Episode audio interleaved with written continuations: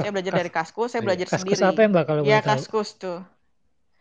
Aduh lupa tuh zaman forum-forum analog tuh. Dulu Oh, ada oh, empat apa warung Mas analog? Tommy gitu-gitu. Warung analog Apa? ya mbak. Warung Oh, bukan analog. ya? Warung analog iya warung analog tuh. Mas Iya, Tommy iya, siapa benar. lagi ya dulu tuh. Iya. Lupa berapa sih. Eh, Mas Toro juga Kemudian mereka ada ada kopi darat warung nih. tuh. Warung analog ya. Dulu, dulu ada Iya, ada ada betul. kopi darat kan suka ada kopi darat gitu kan. Dulu Iya. belum ada tuh yang Iya, namanya apa namanya eh yang biasa tuh di eh, Lau- Lola itu belum ada tuh. Jadi pemain besarnya tuh ya Mas Tommy, terus siapa si aduh siapa tuh yang bikin yang lomo-lomo tuh Ferdinand ya siapa sih namanya? Lupa. Ferdinand.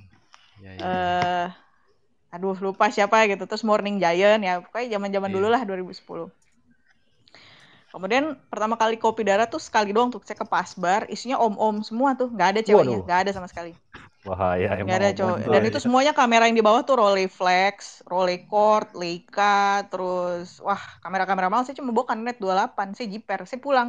Saya nggak ketemu saya nggak nggak bahkan saya kayak aduh nggak mau ah karena isinya cowok semua. Kemudian saya nyari kayak akhirnya saya berpikir jadi saya belajar sendiri tuh karena saya ada ke merasa merasa terintimidasi dengan hal seperti itu. Akhirnya saya belajar sendiri saya belajar sendiri saya nonton YouTube. Mostly dulu belum banyak ya belum ada GGSG belum ada apa tuh belum ada retro eh, belum ada retroika ya yang suka bahas-bahas tentang kamera analog jadi belajarnya lewat YouTube YouTube luar atau forum-forum luar negeri gitu ya jadi saya belajar sendiri gimana cara loading film gimana eh, nyetak film itu gimana terus eh, di mana terus pokoknya basic-basic yang itu saya belajar sendiri gitu. Kemudian pas lagi apa pas lagi kuliah itu emang saya mostly emang saya belajar sendiri udah udah kayak saya belajar sendiri. Saya beli-beli film sendiri sesuai dengan budget. Ya udah akhirnya saya ngumpulin kameranya akhirnya karena saya suka ternyata sama mekanik kamera analog ya. Dan saya biasanya belinya yang full mekanik. Saya mulai mengkoleksi kemudian saya mulai mulai jual beli gitu. Malah akhirnya jadi kayak broker ya jadi kayak beli dari eBay kemudian dijual lagi beli dari eBay satu dipakai sekali terus dijual lagi. Akhirnya saya kayak ya udah ngumpulin ya broker lah kayak semacam broker kecil-kecilan gitu. Kemudian saya pindah ke Bali udah lepas semua tuh saya jual kamera saya nggak foto lagi. Kembali lagi ke Jakarta baru saya mulai pengen lagi deh punya kamera. Akhirnya saya beli lagi kamera analog dan baru saya kepikiran ini sekarang ternyata cewek-cewek banyak loh yang pakai kamera disposable camera gitu kan. Terus saya nanya mereka lu suka kamera analog? Suka sih. Terus kenapa lu nggak beli yang kamera beneran aja gitu kan. Basically dari mereka karena gue nggak ngerti cara pakainya. Karena gue cuma pengen nge-shoot kemudian gue pengen ngerasain estetikanya pakai kamera film gitu. Gue sebenarnya pengen sih cuma gue nggak ngerti caranya. Terus kenapa eh, terus apa sih yang menghambat lo pengen tahu gitu kan? Basically sebenarnya informasi udah ada di internet gitu. Dia bilang kalau gue belajar sendiri gue nggak bisa sih Sa. gue kayak butuh ada orang yang ngasih tahu dan mostly cowok-cowok. Eh ini udah menjadi hal yang menurut gue perlu di perlu dipikirkan juga kenapa eh perempuan itu merasa terintimidasi setiap mereka mau belajar di satu area yang banyak cowoknya. Gue lulusan arsitektur dan itu mostly cowok, juga dan itu ada ada rasa seperti itu juga ketika gue masuk ke area kerja. Ketika banyak yang cowoknya eh, didominasi cowok, kita ma- masuk ke area tersebut ada rasa kecilnya gitu. Dan gue rasa itu bukan karena harusnya kayak oh, lu santai aja sih cewek dan malah kayak dianggap cewek itu harus malah agak kelaki-lakian gitu loh untuk bisa atau ketomboy-tomboyan supaya bisa eh, bareng dengan mereka. Sedangkan cewek itu spektrumnya banyak, banyak yang banyak yang feminim banget, banyak yang aduh setengah tomboy, setengah enggak ada yang tomboy banget, ada yang kayak gimana itu macam-macam. Tapi mereka tuh masing semuanya punya punya ketakutan itu gitu loh. Mostly ya gitu. Ada keintimidasian itu. Dan menurut gue itu bukan salah. Menurut gue itu adalah salah a whole system of apa ya eh, culture-nya gitu loh. culture di dunia yang Iya. ya di culture dunia yang banyak laki-lakinya gitu loh.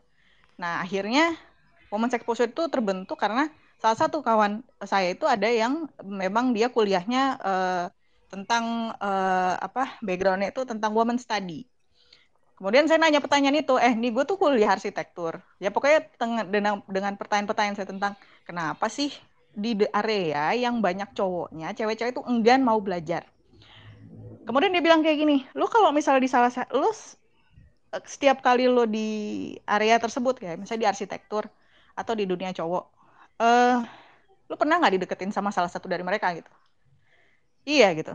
Nah it means that uh, dalam situasi seperti itu ya dalam uh, kondisi seperti itu perempuan itu tidak tidak ada kesetaraan eh, start gitu loh dengan cowok-cowok. Kalau misalnya kita masuk ke area fotografi gitu kasih saya contoh deh siapa yang yang bener-bener nggak jadian sama salah satu komunitasnya gitu loh. Orang di komunitasnya tuh sempat deket gitu sama orang di komunitasnya.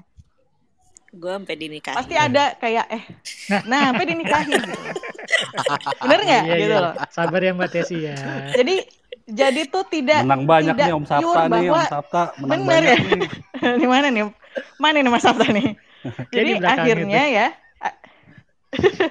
jadi akhirnya nih ya eh, ini menurut menurut dia ya menurut dia adalah itu komunitas akhirnya kayak jadi biro jodoh nggak sih Sa? gitu. Atau ya eh, apa sih em, institusi itu ya kayak arsitektur atau institu- eh, komunitas fotografi apa pun yang didominasi laki-laki akhirnya menjadikan perempuan itu sebagai subjek yang bukan untuk profesionalnya gitu loh malah personalnya kayak eh ada cewek nih gitu kan bisa nih dideketin tanpa kayak berpikir bahwa dia itu punya start yang sama dengan laki-laki yang pengen belajar gitu loh.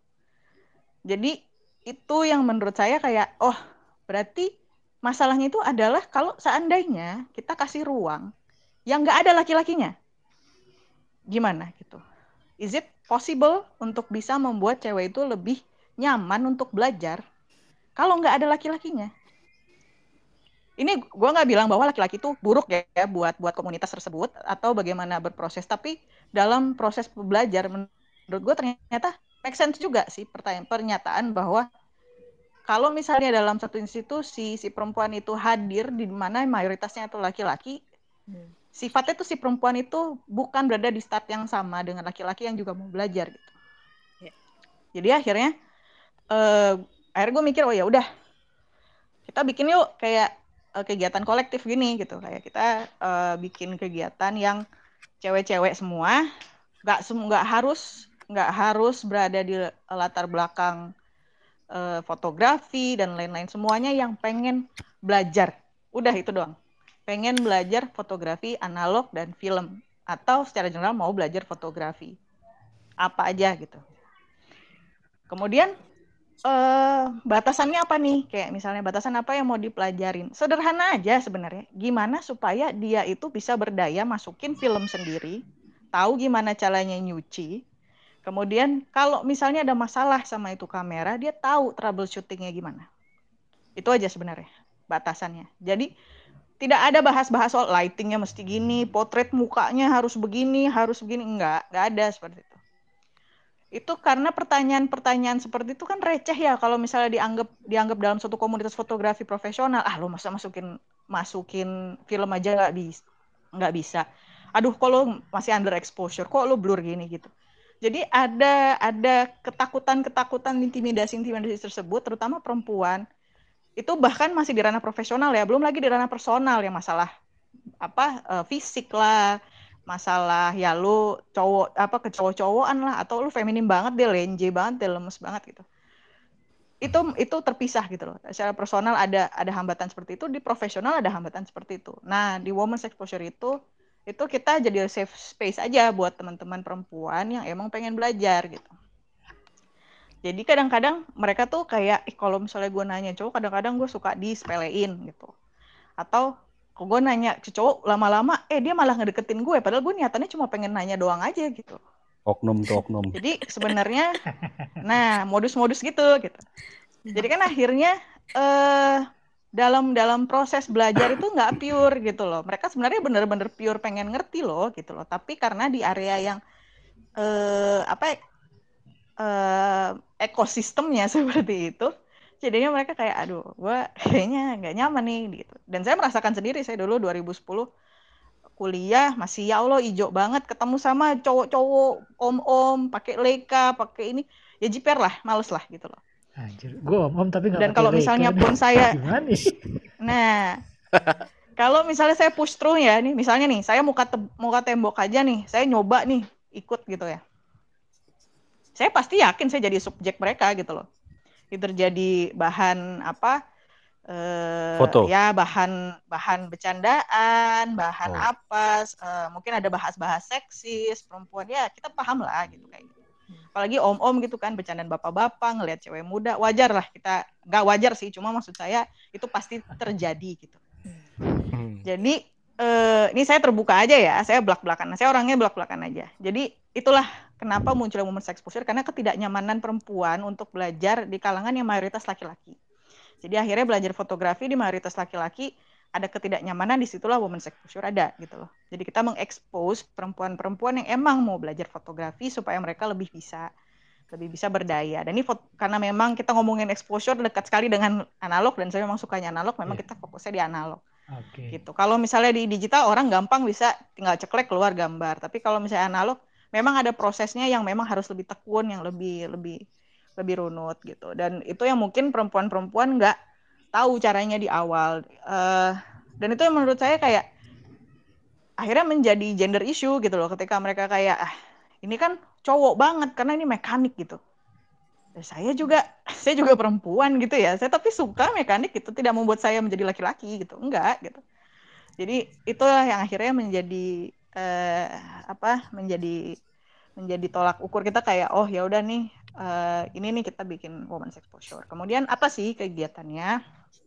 Women's exposure karena kita tuh sekarang lebih pengennya tuh ngajarin ya apa sharing dan ngajarin gitu gimana caranya. Jadi dulu di awal kita launch itu kita ada workshop ya. Eh, kita ada workshop, kita biasanya eh, foto walk terus kemudian cuci ya eh, cuci. Nah, ini eh, Kak Tesi ya eh, sebagai partner kami yang selalu membantu gitu. Jadi Kak Tes itu sebagai sebagai partner kita yang membantu gimana caranya nyuci yang benar tuh seperti apa, terus gimana caranya ngeluarin gambar-gambar.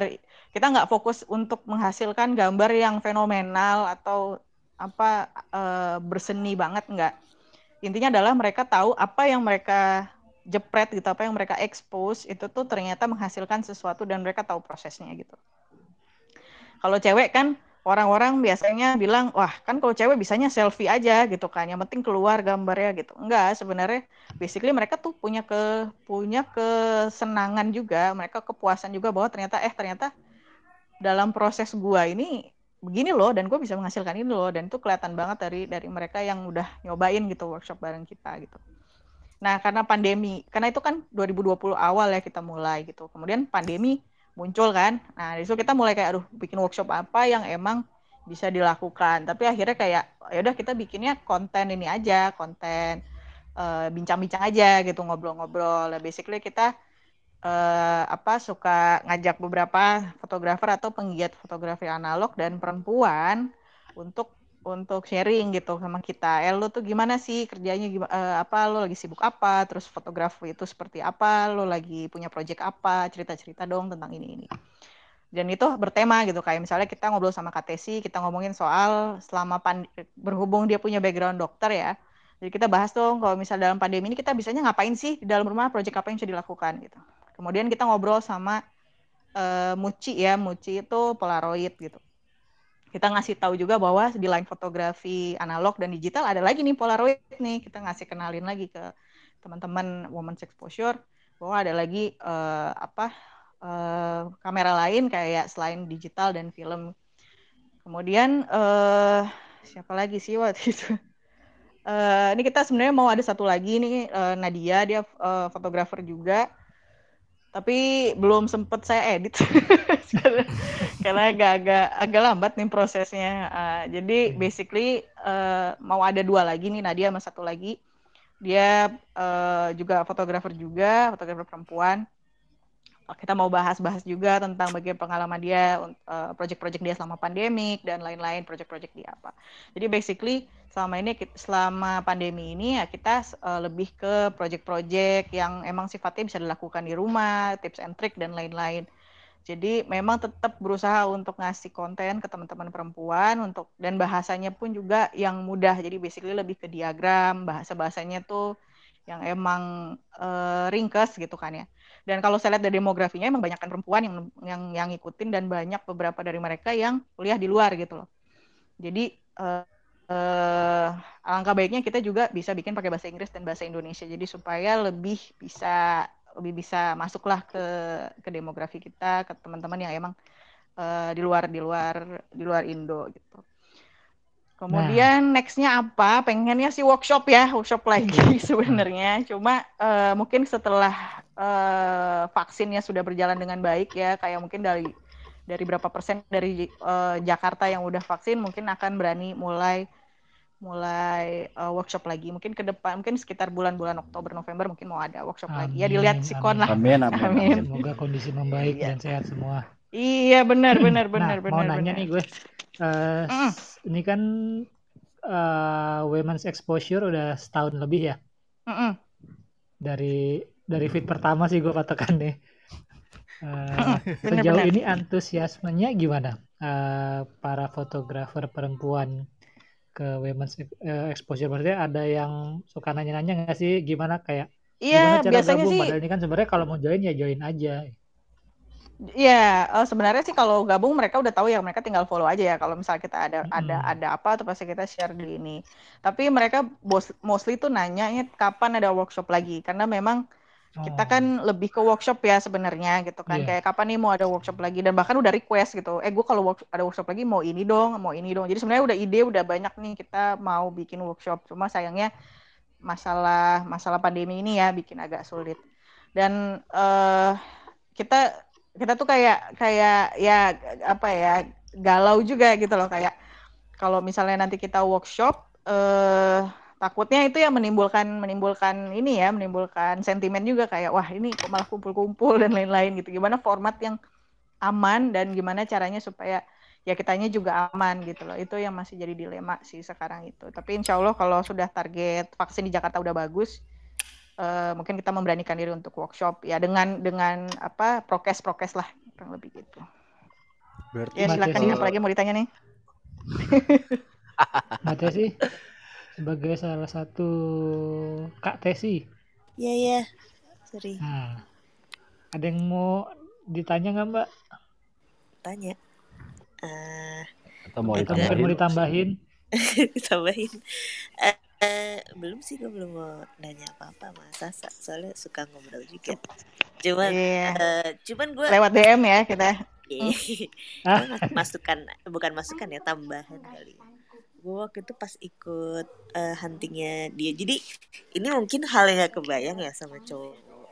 Kalau misalnya gue juga waktu itu nggak kebayang ikut kalau perempuan semua apa yang terjadi ketika huntingnya gitu. nah iya Terus- benar ternyata itu emang kalau ketemu sama-sama perempuan ya ngobrolnya tuh beda sih emang beda rasanya ketika kita ketemu strangers eh cowok semua ada banyakan cowoknya daripada ceweknya sama ketemu terus kemudian perempuan semua jadi memang lebih lebur kayak kayak biasa aja gitu loh kayak langsung eh Cair gitu ya. dia cair aja gitu nggak ada Lebih ngeblend gitu ya, ada lebih ngeblend. Iya tapi gue juga gak tahu kenapa. Sebenarnya gue juga nggak ada masalah sama sama cowok. Tapi ternyata ada perasaan seperti itu. Ada perasaan eh, kebersamaannya lah gitu ya. Dan emang Senasib sepenanggungan eh, juga ya. Ada ada rasa itu ya. dan ada rasa dan perasaan gue karena gue mungkin sebelum sebelumnya udah pernah ikut hunting gue merasa emang yang baru datang baru kenal jadi lebih gue ngerasa lebih aktif aja mereka lebih seneng nanya langsung ngobrol nanyain sesuatu yang lain gitu. Dan nggak nggak terbatas sama sesuatu yang teknikal di di analog do- di analog fotografi aja gitu. Eh tapi yang berkesan buat gue sih pas udah selesai terus kita makan ya waktu itu kan emang udah jam-jam siang. Iya bakmi bakmi jadi bukan babi bukan yang babi ya tapi ya. bukan babi yang berkesan. Tapi Wah, si anak-anak panitia women exposure ini nanyain nanyain pesertanya terus mereka nanya eh kalian tadi digangguin nggak di jalan? Ada yang nyuitin nggak? Ada yang ini? Nah itu tuh Ya. pertanyaan-pertanyaan kayak gitu yang nggak akan pernah keluar kalau lu huntingnya sama cowok dan kalian pasti juga nggak mikirin sih bahwa kita ngerasa ada kayak gitu gitu.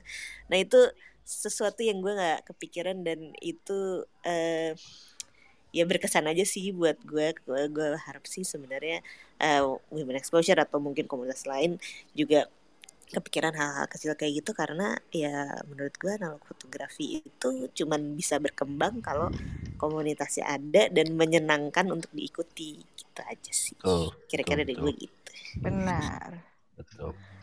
Kalau kita ngomongin soal yang box eh, hunting yang pertama itu, em, du- jadi ada emang selalu gini kita logikanya adalah kalau perempuan jalan biasa aja gitu ya, itu pasti juga bakal di catcall gitu, di dipanggil-panggil, disiul-siulin gitu kan. Apalagi bayangin cewek bawa kamera gitu loh, dan kameranya tuh beda sama kamera yang lain kayak kamera ya TLR gitu kan, yang emang distingsif banget, itu yang kelihatan banget gitu itu pasti godaan-godaan di luar sana lebih lebih parah gitu loh. Kayak Mbak foto kita dong Mbak dan lain-lain dan segala macam gitu kan ya. Itu kan menimbulkan tidak ketidaknyamanan gitu kan ya kalau misalnya kita teman-teman dan itu udah salah satu yang membuat mereka itu enggan untuk eh, foto belajar foto di luar gitu loh. Hunting di luar cewek-cewek itu. Tapi kalau seandainya ya eh, karena kita mak- makhluk yang sosialis ya, yang apa yang suka bersosial ya kita lebih nyaman kalau misalnya nggak sendiri gitu kan. Jadi kalau misalnya kita kumpul cewek-cewek semua pakai kamera semua, terus kita semuanya moto, ya orang-orang jadi kayak mikir, oh ini mungkin ada project apa. Jadi kayak mereka nggak akan gangguin atau mungkin digangguin cuma nggak se nggak semenakutkan itu gitu loh. Jadi eh, kalau misalnya kita hunting itu pasti harus saling kayak eh, apa ya cek satu sama lain gitu kayak eh, lu tadi ada yang ini enggak enggak terutama kalau mereka pakai kameranya yang mahal-mahal gitu kan ya kayak aduh bahaya juga dan segala macam jadi emang eh, basically di women's exposure itu gimana caranya supaya kita tuh kayak ngerasa lebih aman dalam dalam artian selama hunting kita tuh nggak nggak merasa eh, di luar sana ya kita nggak merasa terintimidasi sama eh, apa lingkungan, tapi juga kita juga ngerasa kalau kita mau sharing knowledge atau kita mau nanya segala macam juga nggak ada barrier masalah gender atau masalah terintimidasi ya dan sebagainya gitu loh. Jadi eh, selama workshop itu memang perlu ya ini kalau saya ya, saya juga pernah ikut workshop. Jadi saya ikut komunitas juga namanya Shutter and Beer. Nah, itu bayangin isinya cowok-cowok tatoan eh, minum bir, foto kameranya Hasselblad gitu kan. Jadi eh, itu benar-benar benar-benar beda banget. Hardcore gitu. banget tuh ya, Ininya hardcore apa, banget tuh. Hardcore banget. eh. Garis Jadi, keras tuh, garis keras. eh, garis keras ya. eh, kameranya tuh hitam terus harus gede, harus berat. Nah, itu Bajunya shutter and- hitam-hitam. bajunya hitam-hitam gitu segala macam. J- Jadi eh, apa memang eh, kalau saya rasa itu memang beda banget gitu. Ketika saya ikutan yang women's exposure dan itu tuh kalau di Shutter Beer tuh ininya agak-agak sedikit bertema terus habis itu lumayan apa lumayan strict gitu ya rulesnya kita ketemu di sini pulang segini motonya kurang lebih begini nih gitu misalnya ada bertema apa gitu misalnya sedangkan kalau di women's exposure ya beda bebas aja gitu. Kita ada temanya oke temanya kita perempuan gitu let's say perempuan. Ya udah kita foto aja yang apa yang lu pikir itu berkaitan dengan perempuan femi- feminisme dan segala macam. Hmm. silahkan bagaimana lo menginterpretasikan gitu. Tapi selama proses gitu ya eh, kita bebas aja. Kadang-kadang mereka kayak eh gue mau makan dulu nih. Eh gue mau belanja dulu ya. Ya gitu. Sesuatu yang emang sifatnya adalah bagian dari perempuan yang harus dirayakan gitu loh. Jadi ke kebersamaannya itu ya nggak mesti harus enggak lu harus fotografi enggak gitu di women's exposure emang kita rayakan aja apa yang kita rasakan kalau kita pengen jajan gitu atau kita pengen eh, pengen Iya, merayakan apa, woman belanja movement ya atau gitu tengah ya. Iya gitu, kita seneng-seneng aja gitu loh. Cuma memang ada outputnya. Outputnya adalah ya kita hasil fotonya kita kita kita proses sama-sama, kita pahami sama-sama gimana caranya dan lain-lain. Tapi selama dalam perjalanan itu kita terbebaskan aja gitu loh. Jadi kita gimana rasanya supaya eh, belajar fotografi itu tidak seintimidatif itu gitu loh, tidak semenakutkan itu gitu, tidak secanggung itu gitu. Gitu aja sih mas, kurang lebih. Oke. Sebenarnya sih kalau soal ini yang gue tangkap ya, kalau soal kita sebagai newbie belajar hal baru dalam hobi apa pun, eh, ada beberapa jenis yang menyambut kita dalam tanda kutip, ada yang intimidatif, bahkan itu berlaku ke cowok juga sebenarnya. Ada juga yang welcome, seperti itu sih. Mm-mm. eh nah gue pengen nanya nih, admin Women's Exposure itu ada timnya atau gimana? Iya, tadinya gue bertiga ya. Jadi uh, cuma karena kita sibuk, akhirnya gue sih yang lebih banyak ngerjain. Karena mostly Oh, oke. untuk bagian kreatif ya, itu di- biasanya gue gitu. Karena gue yang lebih lebih lancar Photoshop, After Effects tuh biasanya gue ya, Ah, animasi dan lainnya tuh karena gue lebih lebih lebih fluent lah. Tapi biasanya kalau untuk tema dan lain itu biasanya kita ya rembukan aja gitu. Nice. Gitu kurang lebihnya sih. Kadang-kadang di luar dari itu juga sih, di luar dari tim gitu. Kadang-kadang ngobrol sama beberapa temen yang emang di luar dari tim, karena mereka insight-nya kadang-kadang bagus gitu ya, bagus-bagus gitu kayak eh mau ngomongin apa nih nextnya gitu kan, terus apa yang kira-kira mau dibahas gitu, pengen tahu tentang apa sih gitu. Dan sebenarnya memang akhirnya jadi hal yang dianggap katanya tuh basic banget macam-macam kamera tuh apa sih? Gue pengen beli kamera analog, tapi kemudian ditanya lu mau kamera analog apa karena macam-macam banyak. Eh gue nggak tahu apa. Yaudah kita bahas itu. Gitu. Kemudian beli film nih lo mau film apa yang kayak gimana? Lo mau pakai buat apa? Lo mau pakai buat di mana? Jam berapa sampai jam berapa? Occasionnya apa? Oh ternyata banyak ya. Yaudah deh bahas itu. Jadi Di, emang di sorry, eh, Sasha, nggak sebatas di, nggak oh ya? di Woban Exposure juga pertanyaan-pertanyaan dasar seperti itu masih dipertanyakan gitu ya? masih bahkan Oh, eh, ya sesederhana kayak pertanyaan beli kamera di mana aja? Ada gitu loh. Hmm. jadi eh, atau beli film di mana aja tuh ada gitu. Jadi eh, nggak nggak dan menurut saya semua pertanyaan itu bagus ya. Mau itu pertanyaan dianggap basic atau dianggap sederhana saya, saya anggap pertanyaan itu pertanyaan yang berkaitan dengan ya mereka pengen tahu ya udah itu menurut saya bagus gitu loh. Ada Ah, ad- soalnya di, harus di, diapresiasi ke keingin tahuan di forumnya laki-laki juga masih banyak sih pertanyaan-pertanyaan aja, yang kayak gitu. nah ya sama masih aja. banyak Bahkan Ah, kalau kalau di analog community-nya Reddit sama aja sebenarnya. Eh, Iya, karena- akan akan ya begitu. Iya, pertanyaan pasti orang yang punya punya curiosity terhadap sesuatu, mereka kan pertanyaan hal yang paling dasar itu tuh apa, belinya di mana, kemudian mulainya bagaimana gitu kan ya. Dan untuk bisa dan kalau kita mau mau flourish the curiosity, orang-orang tuh kan kita harus menjawab sebaik-baiknya gitu kan. Ya, Nah, ya. kalau misalnya di di anal fotografi karena saya tahu karena fotografi tuh cult banget gitu loh. Kayak orang-orangnya tuh garis keras banget, suka banget sama foto anal militan, fotografi. militan. Ah, ah, militan banget. Jadi hal-hal yang sifatnya itu sangat basic itu tuh agak diremehkan gitu loh. Oh, Lo pasti dari digital ya, lo pasti mau main karena lo su- pengen estetik estetik estetiknya doang ya, lo pakai filter aja gitu dan segala macam.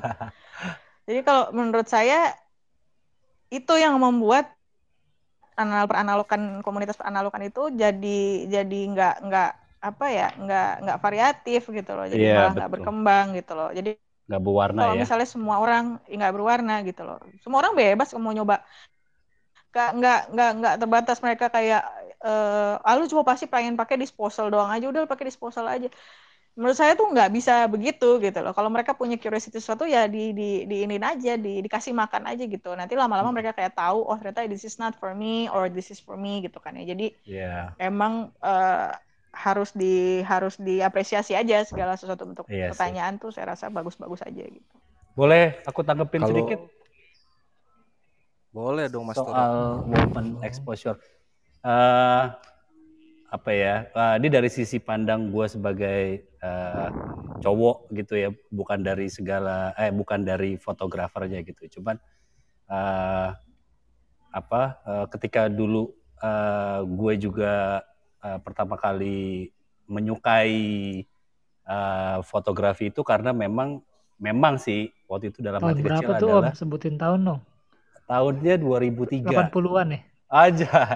2003 gue akhirnya memutuskan kembali untuk ke analog waktu itu gara-gara gue lagi ikutan workshop eh, bikin film kalau nggak salah waktu itu. Eh, terus gue lihat ada seorang jurnalis cowok gitu ya. Dia pakai lensa tele, kameranya gue rasa SLR analog waktu itu. Terus eh, menurut gue itu laki banget emang gitu, seksis seksis banget deh pokoknya. Gila nih laki banget nih kerjaan kayak gini nih gitu. Iya, eh, akhirnya gue memutuskan itu karena eh, gue akan menganggap diri gue tuh eh, laki banget gitu. Nah, terus eh, dari perjalanan dari situ ke sampai sekarang ini ya gue baca-baca tentang sejarah fotografi dan segala macam dan segala macam riset lah dikit-dikit gitu. Nah, yang menariknya adalah bahwa uh, justru pertama kali uh, yang berhasil membukukan sebuah uh, foto itu dibukukan itu uh, perempuan. Gue nggak tahu dari kayak dari negara-negara Barat gitu ya. Uh, dia pakai cyanotype terus dibukukan gitu sama dia dikumpulin foto-fotonya itu perempuan namanya uh, seingat gue tuh Atkins Atkins uh, Atkins siapa gitu atau siapa Atkins Anna gitu Atkins. Yes itu dia tuh Anna Atkins yang berhasil membukukan. Itu perempuan gitu maksud gue dan dari perjalanannya terus gue workshop di uh, galeri foto jurnalistik Antara. Beberapa kali gue hunting bersama uh, perempuan gitu ya. Menurut gue gue paling suka hunting sama perempuan. Karena apa uh, kesempatannya lebih banyak. Uh, perempuan itu tidak uh, mengintimidasi. Dan gue suka banget hunting sama perempuan tuh. Jadi ketika uh, kita mendekati subjek foto atau objek foto itu orang itu merasa uh, tidak terintimidasi. Itu yang gue suka banget uh, hunting bareng perempuan tuh karena itu gitu. Terus yang kedua adalah uh, ketika biasanya nih ketika gua uh, hunting bareng perempuan, uh, either dia lebih jago dari gua atau sama-sama nih levelnya nih dalam hal memotret. Terus ada aja gitu orang yang nanya ke gua, Mas lagi ngajarin foto ya? Oh iya iya iya iya gitu. Jadi menurut gua kesempatannya lebih banyak buat gua uh, apa ya uh, hunting bareng perempuan ya tentunya ya uh, secara jujur gue bisa bilang gue tidak memanfaatkan situasi itu untuk sesuatu hal yang lain gitu enggak ya gitu. Cuman uh, menurut gue menarik hunting bersama perempuan karena ya itu uh, apa ya kesempatannya lebih banyak dan lain-lain gitu. Terus uh, gue juga perta apa uh, ke Borobudur waktu itu motret uh, Waisak dalam uh, waktu itu gue lagi ikutan lomba foto uh, terbesar waktu itu deh Garuda apa kalau nggak salah tuh yang ngadain. Gue bareng temen gue perempuan dari sini nginep uh, lima hari di Magelang sana gitu untuk ke Borobudur gitu. Dan itu menurut gue akhirnya kita bertukar pikiran tuh lumayan oh ini loh woman exposure menurut dia tuh. Itu yang nggak nggak bakal di uh, gue tahu uh, dengan gue nebak-nebak gitu. jadi maksud gue woman uh, ya maksud uh, woman and cowok sama cewek itu beda perspektifnya gitu. Nah ketika gue uh, apa uh, membaca topik hari ini woman exposure gue akan berharap kita perbincangannya lebih ke arah sana gitu. Apa sih yang uh, exposure woman exposure woman-nya itu yang harusnya di, di lebih diangkat gitu. Nggak lagi soal uh, uh, kenapa tidak bisa ngeblend dengan komunitas-komunitas cowok dan segala macam? Ya cowok memang kayak gitu belagu-belagu tengil-tengil gitu kan. Ya, ya kita baik-baik loh kita baik-baik juga gitu.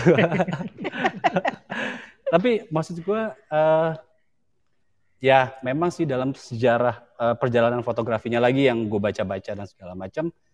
Jadi zaman uh, akhirnya fotografi itu uh, berubah uh, penggunaannya gitu ya, yang tadinya memang uh, sebagai apa uh, ngebantu pelukis buat menemukan perspektifnya atau uh, komposisi dan segala macam gitu, lalu berubah menjadi apa ya uh, dokumentasi sebuah kejadian perang dunia satu, dunia dua, dunia tiga dan segala macam kayak gitu-gitu. Nah, ketika itu terjadi dunia uh, fotografi itu yang dia ya memang yang yang yang mengambil alih itu adalah pria karena dia harus uh, maju bersama garis depan untuk mendapatkan foto terbaiknya gitu. Dan setelah itu semua hampir semua galeri foto di negara-negara maju waktu itu sudah ada galeri foto memang dikhususkan untuk fotografi itu ya memang akan membeli foto-foto yang seperti itu. Foto-foto dengan uh, apa ya uh, intensitas tinggi, ketegangan yang tinggi gitu. Nah, tapi uh, di balik itu banyak juga perempuan yang sudah mulai motret gitu. Jadi kayak ada Dorothea Leng, dia memang tidak di garis depan tapi dia memotret imigran-imigran gitu. Fotonya yang terkenal adalah uh, Migrant Mother, itu fotonya Dorothea Leng yang sampai sekarang gue masih inget banget. Itu juga alasan gue untuk motret, uh, untuk motret gitu. Gue suka banget fotonya terus ada Lisette Model, ada terus akhirnya kita tahu Vivian Mayer dan segala macam dan segala macam.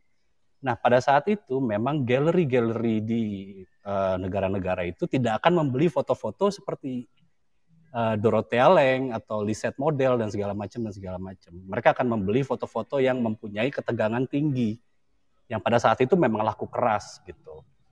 Nah, uh, beriringan zaman sih maksud gua uh, terus akhirnya muncul sosok Vivian Mayer yang apa ya yang uh, merusak ingatan kita akan tentang fotografi. Oh bisa loh fotografi dibikin seperti itu. Oh bisa loh fotografi dibuat uh, ketegangan-ketegangan rendah, foto-foto harian, foto-foto daily, foto-foto yang nggak penting, tapi itu mempunyai nilai yang sangat personal untuk untuk apa uh, untuk diingat lagi, untuk dilihat lagi, untuk difoto gitu. Nah sekarang kayaknya sih menurut gue uh, foto-foto yang kayak gitu yang akan uh, yang akan abadi gitu ya. Kita udah capek lah melihat foto-foto kekerasan, foto-foto apa ya, foto-foto yang ber uh, bertekanan tinggi gitu hanya untuk uh, memanjakan mata kita. Oh bagus nih, momennya keren dan segala macam dan segala macam dan segala macam. Uh, jadi maksud gue, uh, gue akhirnya senang banget ada ada ada woman uh, exposure ini gitu. Gue berharap bisa bisa ikut merayakan uh, kebebasan uh, kaum perempuan gitu ya, khususnya di Indonesia yang di masa 32 tahun Orde Baru itu uh, perempuan itu selalu nggak punya ruang untuk uh, untuk uh, menyuarakan ekspresinya dan segala macam dan segala macam. Kok jadi politik sih gitu. Tapi maksud gue berat, berat. berat berat berat berat. Tapi gue sedang, nah uh, harapan gue akan woman exposure sih apa? Uh, ya berharap uh, mengeluarkan uh, bisa mengeluarkan uh, sesuatu yang uh, beda gitu. Ini benar-benar woman exposure yang menurut yang menurut apa ya uh, uh, menurut gue tuh uh, akan lebih uh, memberi warna fotografi dunia fotografi Indonesia gitu nggak cuma analog ya digital pun seperti itu gitu ya soalnya sama nah. sih uh, di hmm. uh, di dunia laki yang yang apa yang menggeluti fotografi ini juga memang perdebatannya nggak nggak uh, jauh-jauh dari soal gear gadget uh, soal teknik memotretnya, tapi kita nggak pernah apa uh, dunia fotografi kita tuh nggak pernah uh, melangkah lagi untuk membicarakan sesuatu yang lebih yang lebih esensial gitu. Kenapa sih kita harus motret? Apa sih yang harus kita foto? Kenapa sih itu merasa itu menjadi penting buat buat gue sebagai fotografer kayak gitu. Ya gue berharap sih akhirnya woman hadirnya woman exposure ini bisa bisa memberikan warna itu gitu ya. Karena uh, perempuan tuh menurut gue kalau untuk fotografi tuh lebih teliti lebih uh, arsipnya, arsipnya bagus. bagus. Kayak gitu-gitu deh. Dia pengarsipannya bagus. Foto-foto yang lama dari dari pertama kali dia motret kalau ditanya sekarang foto pertama lo apa? Dia pasti masih ada. Itu perempuan bedanya dengan kita kalau kalau cowok ketika diupload di Instagram, ketika nggak ada yang hmm. like, ah foto ini busuk ternyata akhirnya dibuang tuh hmm. foto. Atau klisinya malah nggak diambil ya, gitu. Nah, tapi kalau perempuan foto pertama lo, oh masih ada dong ini, meskipun jelek, meskipun apa, tapi mereka masih nyimpen tuh. Itu tuh perempuan hebatnya. Uh, arsipingnya bagus, lebih teliti dalam motret, uh, apa ya, lebih rapih kalau gue bilang sih ya lebih rapi komposisi secara lebih teoritis gitu maksud gue ya kalau memang kalau belajar fotografi uh, teorinya uh, bersama perempuan yang sudah menguasai teori fotografi itu lebih lebih kena banget deh gitu menurut gua. Ya, cukup sekian. Terima kasih. Mbak Sasa, Oke. eh, ada ini nggak sih target tahun ini sebelum 2021 habis, gue mau Women's of- eh, Exposure melakukan ini ini ini atau ah 2022 gua kita harus bisa pameran nih misalnya. Mm-mm. Punya nggak sih Mbak? Eh, ya pelan-pelan, ya sebenarnya ada sih. Sebenarnya itu yang awal pertama kali itu mau pakai pameran sebenarnya. Jadi pertama Oh, kali oke. workshop itu tadinya kita udah bahkan ngobrol sama Mbak Kartika Yahya waktu itu Mm-mm. untuk pameran di Bangkok di selatan. Eh, terus eh, cuma ya itu kita eh, waktunya juga mepet pada saat itu dan eh, udah dan emang kebetulan agak-agak sibuk juga ternyata dari pihak dari tim kitanya juga aduh ini kayaknya nggak sempet nih ngurusin untuk untuk pameran. Ya udah kita sampai workshop dulu aja pamerannya dipospon atau kita banyakin nah ini banyakin workshop kemudian baru pameran. Nah masalahnya workshopnya baru kuat sekali nih habis itu pandemi kalau ada keinginan untuk workshop pasti ada eh workshop dan pameran tuh pasti ada gitu dan kita udah ada beberapa tema yang kayak eh, ini kita kalau mau bikin pameran temanya ini nih cuma untuk menuju ke sana kita ada eh, apa workshop ini ini ini ini gitu jadi nanti bakal beragam gitu outputnya kita juga pengen bikin eh, bikin zin ya zin zain zin ya Zaid, Zin. Zaid. pengen banget bikin zin heeh. jadi eh, apa pengen banget kayak ngumpulin teman-teman ya, yang pengen apa publish eh, apa karyanya kita bikin Karya tema mereka, mereka tinggal oke. kumpulin aja apa ha, karya mereka dan lain-lain. Kita pengen juga bikin zin jadi sebenarnya banyak sekali ya rencana-rencananya. Sejauh ini memang pengen bikin ini itu ini itu. Eh, pengennya sih lebih banyak yang proaktif ya kayak eh gue mau dong di, di di- karena kita ada ada ada segmen namanya We Talk ya kita ngobrol biasanya. Ya itu yang kita ngobrol sama eh, Kak Tesi ngobrol sama Kamuci itu eh, apa kayak segmen aja kayak talk show gitu kita ngobrol aja apa aja gitu gosip dan lain-lain. Ya ya hal-hal yang yang yang ini banget lah yang santai banget gitu. Nah pengennya lebih banyak yang proaktif dan nggak sebatas orang-orang yang berkecimpung banget di dunia analog fotografi. Untuk orang yang baru pertama kali aja pengen banget sebenarnya saya mau mau mau apa mau eh, ngobrol-ngobrol gitu sama mereka. Kayak eh gue sebenarnya pengen sih apa belajar fotografi analog gitu pengen eh, pengen aja gitu nyobain-nyobain analog. Itu bisa juga untuk ikut segmen Witok gitu kita bakal ngobrol-ngobrol santai dan lain sebagainya. Ya harapannya sih bisa lebih proaktif juga gitu lah ya teman-teman Women's Exposure sejauh ini eh, yang terdekat dulu yang paling visible dulu dilakukan adalah ya kontennya diperbanyak aja sih. Jadi memang harus manajemen waktunya dari kitanya untuk bisa lebih lebih baru mau nanya. eh, Ini terakhir bisa update Februari nih Min. Februari iya. Tuh aduh sebenarnya tuh udah ada empat draft gitu udah tinggal udah ini. Cuma kayak aduh nih kayaknya mas sayang banget nih kalau misalnya nanggung kayak gini. Mesti dirapin rapin rapi belum ada waktu ngerapin rapin Ada kurator-kurator gitu ya nggak sih, jadi memang Eh ya nah yang biasanya milih tuh saya sama Nadia Nadia Rompas Hmm. namanya jadi dia fotografer dulu dia di Melbourne ya sekarang dia di Jakarta Hmm. gitu tapi dia juga sibuk sekali dia jadi memang eh, agak agak sulit nih kita berdua kayak Nat tolong dong ini cekin yang gini gitu terus dia yang kayak aduh bentar saya gue belum sempat jadi memang eh, agak-agak sedikit prosesnya agak sedikit lambat karena memang dari kitanya agak agak Perempuan ini. kan lebih oke buat harapannya sih- multitasking katanya. Berarti kenapa perempuan kan lebih oke multitasking. Lebih bisa, lebih bisa multitasking.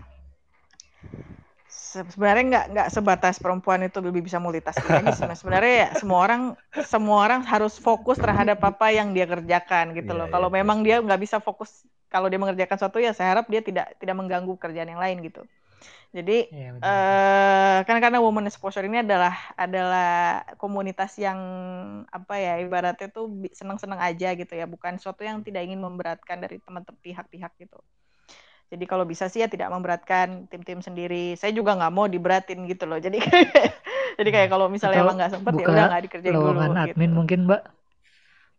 Wah, Dion siap bantu, saya siap Waduh. bantu. Dion ya. Aduh. Sebenarnya memang enak-enaknya sih emang gitu sih kalau ada adminnya ya. Karena adminnya ya kadang-kadang mayoritas saya ya yang ngurus gitu sampai eh. caption dan lain-lain juga kadang-kadang saya gitu. Tapi ya Oke. ya harapannya sih bisa ngeluarin ngeluarin konten lagi. Dalam waktu dekat ini yang paling eh, paling visible adalah Witok ya karena udah ada bahannya dua, tinggal di tinggal diedit doang gitu, tapi belum sempet diedit. Uh, sama konten konten tip centric dan lain-lain sih biasanya itu kita.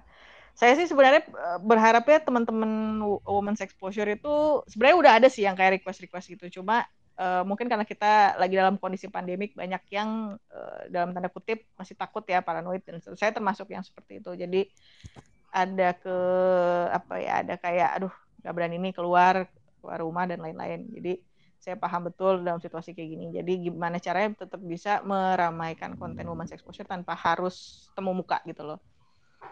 Jadi kurang lebih gitu sih sebenarnya kalau dalam waktu dekat. Dan uh, ya mungkin dalam ya dalam tahun ini mungkin yang paling mungkin adalah ya itu cuma uh, apa witoknya aja sama kalau misalnya vaksinnya udah bagus di Jakarta mungkin kita ada workshop lagi. Yeay kurang Semoga... lebih gitu. udah sounding sih sebenarnya sama teman-teman uh, jadi kayak kita mau bikin ini nih mau bikin ini gitu. Tapi uh, ya eksekusinya aja belum berani ya karena masih uh, ya begitulah ya. Kita tinggal di Indonesia ya. Jadi tidak ada jaminan apa-apa gitu. Daripada nanti saya masuk penjara gitu kan. Jadi jadi kita main aman dulu aja gitu. Kurang lebih gitu sih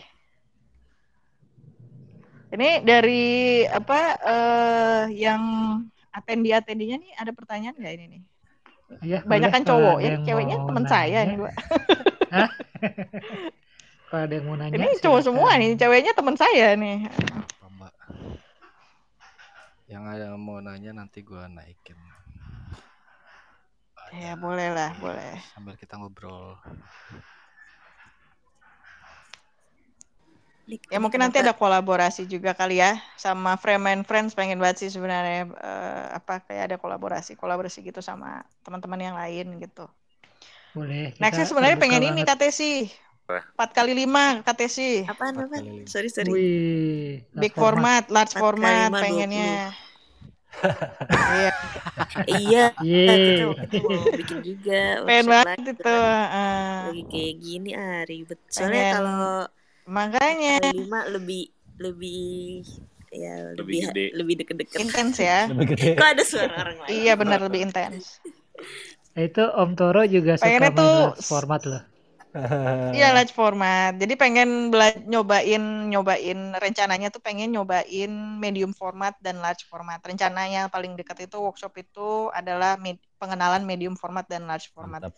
Mostly cewek-cewek tuh kan nggak suka kamera berat kan saya juga nggak suka kamera berat. Jadi saya kamera saya kecil-kecil, kompak-kompak gitu. Role 35, uh, apa Mamiya yang bisa folding gitu. Jadi emang kamera saya ringkas-ringkas gitu.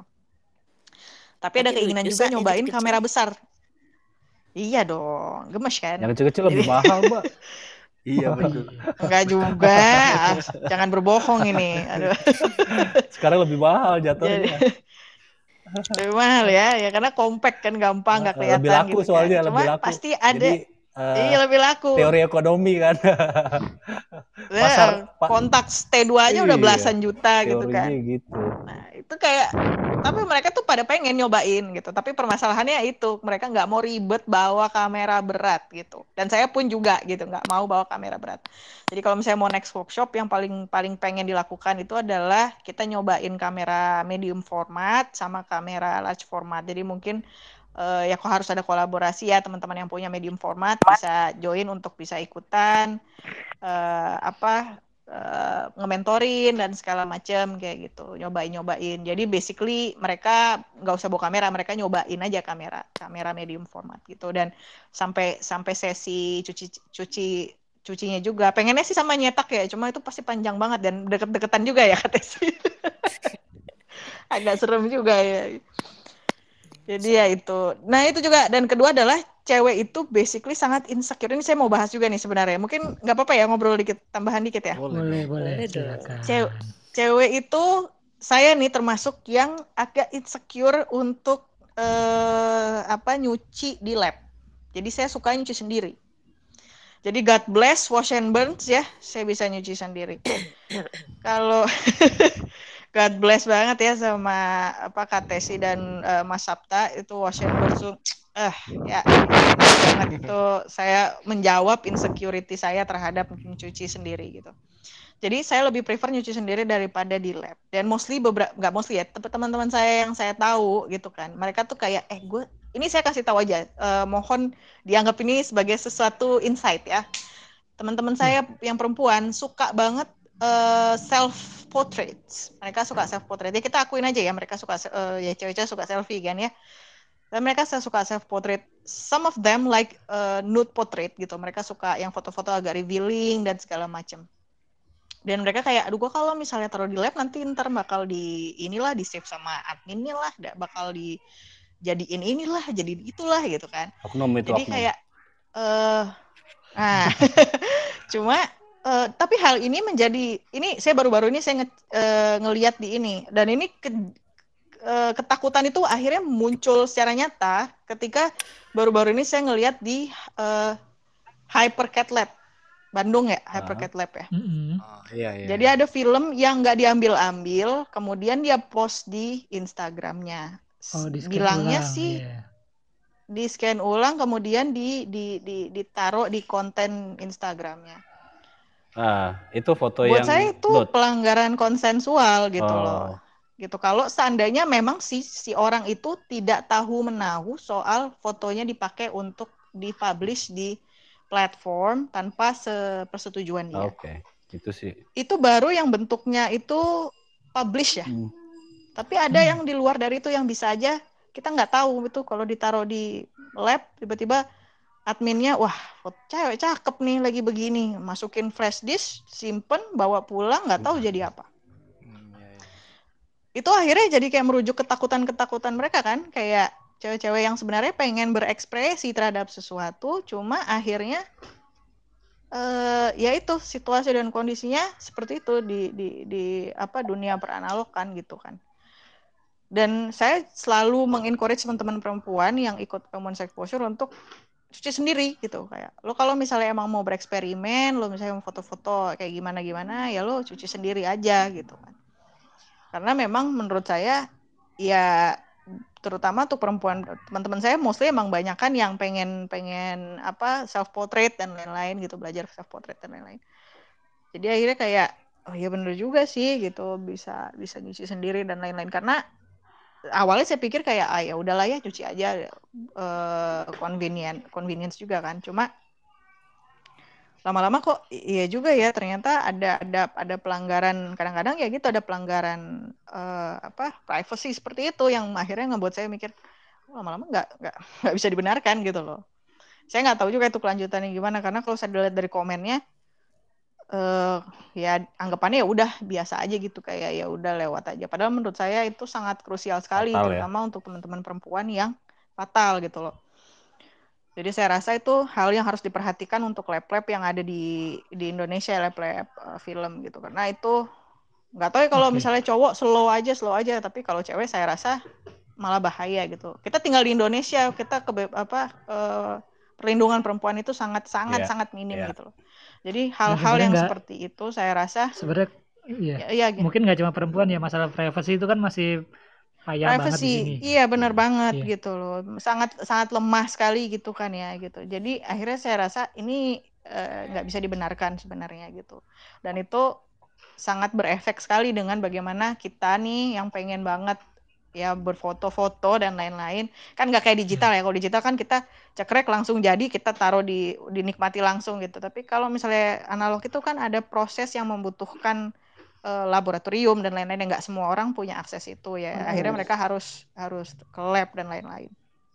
Nah, kalau misalnya ada salah satu lab yang seperti itu kan dan kita lab nggak banyak kan kita nge-lab di Indonesia nggak banyak nggak ada 100 bahkan kayaknya nggak ada 50 kayaknya ya lab Iya, betul. cuci film gitu jadi kalau misalnya ada satu aja yang berlaku seperti itu kita kan mikirnya kayak wah ini semua lab bisa begini dong kayak gitu. Jadi akhirnya Hmm. itu yang menjadi bahan bahan ini ya bahan diskusi juga mungkin nanti ke depannya lab-lab analog di Indonesia baiknya membenahi seperti apa sih baiknya. Kalau misalnya kita ada itu kan amanah ya kita ya orang-orang ada juga gitu yang bodo amat lah foto gue dipindah-pindah gitu. Tapi ada juga yang enggak suka dengan itu. Jadi kalau bisa diperhatikan juga bagaimana tingkat konsensualnya terus privasinya itu seperti apa. Ya, kurang lebih gitu sih. Kemarin kayak oh iya nih harus Iya. bahas juga kali ya gitu. Iya harus sih. Eh, kalau saya tahu gue beberapa lab tuh, oh, sewaktu kita isi form, itu memang ada ketentuan atau TNC bahwa lo mau nggak eh, ada pilihan. Lo mau lo ngebolehin foto lo untuk diupload oleh lab atau tidak? Ada jawaban boleh tidak atau repost aja mungkin Om Toro mau menanggapi dari sisi pengelola lab? Ya ya kalau di uh, kebetulan gue running dua lab gitu ya. Jadi ada uh, toko-toko sama uh, kalau tipe gitu. Jadi uh, di dua-duanya itu memang ada pilihan itu. Bahkan di uh, sekarang di toko-toko lebih ketat lagi. Jadi uh, apakah klisenya akan diambil atau tidak gitu. Kalau klisenya dia mencontreng tidak diambil itu biasanya sesegera mungkin kita musnahkan gitu Oh. Makanya berapa kali campaign kita uh, lab nih ya, uh, terutama nggak uh, tahu sih yang lainnya teman-teman lab yang lain, cuman kalau uh, kalau tipe sama toko-toko itu kita campaignnya soal penting loh klise itu, jadi ambil deh gitu. Nah itu memang uh, kita kalau tipe itu uh, sangat mewanti-wanti ya karena uh, uh, human error itu tuh banyak gitu ya, human error itu tuh pasti terjadi gitu uh, kita takutnya ya entah operator kita yang meskipun SOP kita sangat melarang tegas untuk menggandakan atau menyimpan foto orang atau apalah gitu dan segala macam gitu. Ya, ya itu sih memang kayaknya uh, campaign it uh, campaign soal itunya memang harus di lebih disuarakan lagi gitu ya jadi soal klise, karena klise itu kan menjadi kalau di analog itu menjadi masternya gitu. Itu raw filenya gitu. Raw file, iya. Iya.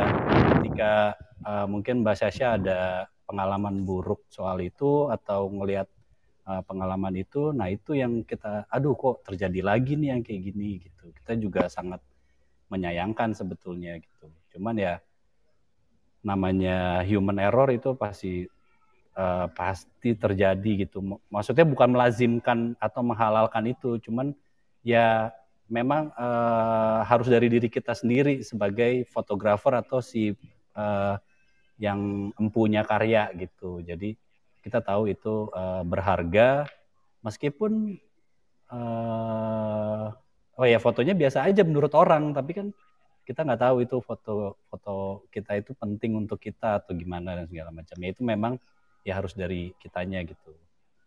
Uh, dari si fotografernya gitu. Kalau lab uh, kita sih berusaha se, se apa ya seketat mungkin soal uh, masalah copyright itulah gitu. Begitu. Benar-benar iya sih karena hmm, kalau misalnya kalau saya saya lihat ya biasanya yang baru-baru main analog setelah mereka dapat digitalnya ya atau scannernya gitu karena mereka menganggap kayak gue kayak nggak iya, perlu nggak perlu visinya gitu betul. kan ya. Benar benar benar. Nah kalau jadi memang sebagai, perlu ada uh, ada Iya gimana mas? Iya justru kalau kalau gue bilang tuh analog itu kan pentingnya di negatif klisenya itu kan atau positif slide-nya itu gitu. Nah, Jadi kalau, kalau sebagai ini ya sebagai pengguna nih ya hmm. dari sisi pengguna uh, gue setuju sih bahwa pada akhirnya memang yang bertanggung jawab dengan hasil foto ya fotografer itu sendiri terlepas dari soal privacy atau konten fotonya karena yeah. yang tahu setting, yang tahu cahaya, yang tahu yang mau dicapai apa dari mata dia saat ngintip viewfinder itu sebenarnya kan fotografer sendiri itu gue makanya yeah. gue juga selalu encourage teman-teman kalau lo bisa mending cuci sendiri deh yes. lo yang tanggung jawab lo yang jepret yeah. gitu yeah. Yeah. tapi kalau emang nggak bisa ya serahin ke lab gitu hmm. gue juga sering foto-foto anak foto-foto istri itu kan yang kadang pengen posenya aneh-aneh lah atau apa itu kan privacy juga jadi gue pada akhirnya ya setuju sih karena alasan itu uh, yaudah deh gue cuci sendiri scan sendiri di rumah hmm. yang uh, apanya sih? Efeknya justru jadi bagus buat gue. Gue belajar nyuci gue belajar scan gue belajar bikin developer sendiri. Akan belajar oh ini kontrasnya dinaikin ini shadownya bla bla bla segala macam gitulah. Iya setuju sih gue. Cuman uh, nah makanya kan kalau uh, nggak tahu ya teman-teman yang lain. Cuma kalau kalau kalau tipe sih gue sama hal bed itu memang kita sepakat soal kehadiran lab itu sebetulnya bukan sebagai uh, pencari cuan semata gitu ya. Jadi uh, kalau gue sama Albert tuh kampanye lebih soal yuk kita sama-sama jaga tren ini gitu. Nah kehadiran lab itu ya itu sebagai penanda aja gitu. Itu sebagai simbol bahwa tren ini berhak apa layak untuk dipertahankan gitu aja sih. Nah kalau trennya semakin uh, bertahan, syukur-syukur membesar, ya kan pasti ada cuan juga untuk lab gitu kan, dan segala macam. Tapi campaign kita soal uh, kalau tipe ya khususnya itu soal, yuk apa maksudnya uh, kita jaga trennya aja deh gitu. Kehadiran kalau tipe ini sebagai ya kita mau belajar bareng di sini juga ayo mau nyuci banyak uh, uh, kurang lebih kayak gitu sih tapi gue selalu mengcourage teman-teman untuk yang apa uh, yang kebetulan nyuci di sini nyuci di kalau tipe terus ngobrol gitu kalau kebetulan emang ketemu dan ngobrol gue pasti meng, uh, apa mengencourage mereka untuk ya coba cobalah cuci sendiri karena lo yang foto lo yang tahu bagaimana exposure-nya dikompensasi over atau undernya lo yang tahu gitu. Nah, ya kita sih begitu. Mungkin perbanyak juga lab-lab yang bisa cuci sendiri gitu kayak wash and burn karena sejauh ini baru wash and burn duluan ya. Iya, Ada lagi nggak selain keren wash and burn yang wash and yang tuh. eh, eh, ya karena jadi ketergantungan kan kita kita yang emang ya pengennya nyuci sendiri gitu mau wash and burns gitu Betul, kan ya. Eh, ya kayak misalnya dulu kayaknya ada ya di Supen Film kayak dulu tuh sempat ada nggak sih cuci sendiri lab untuk cuci sendiri.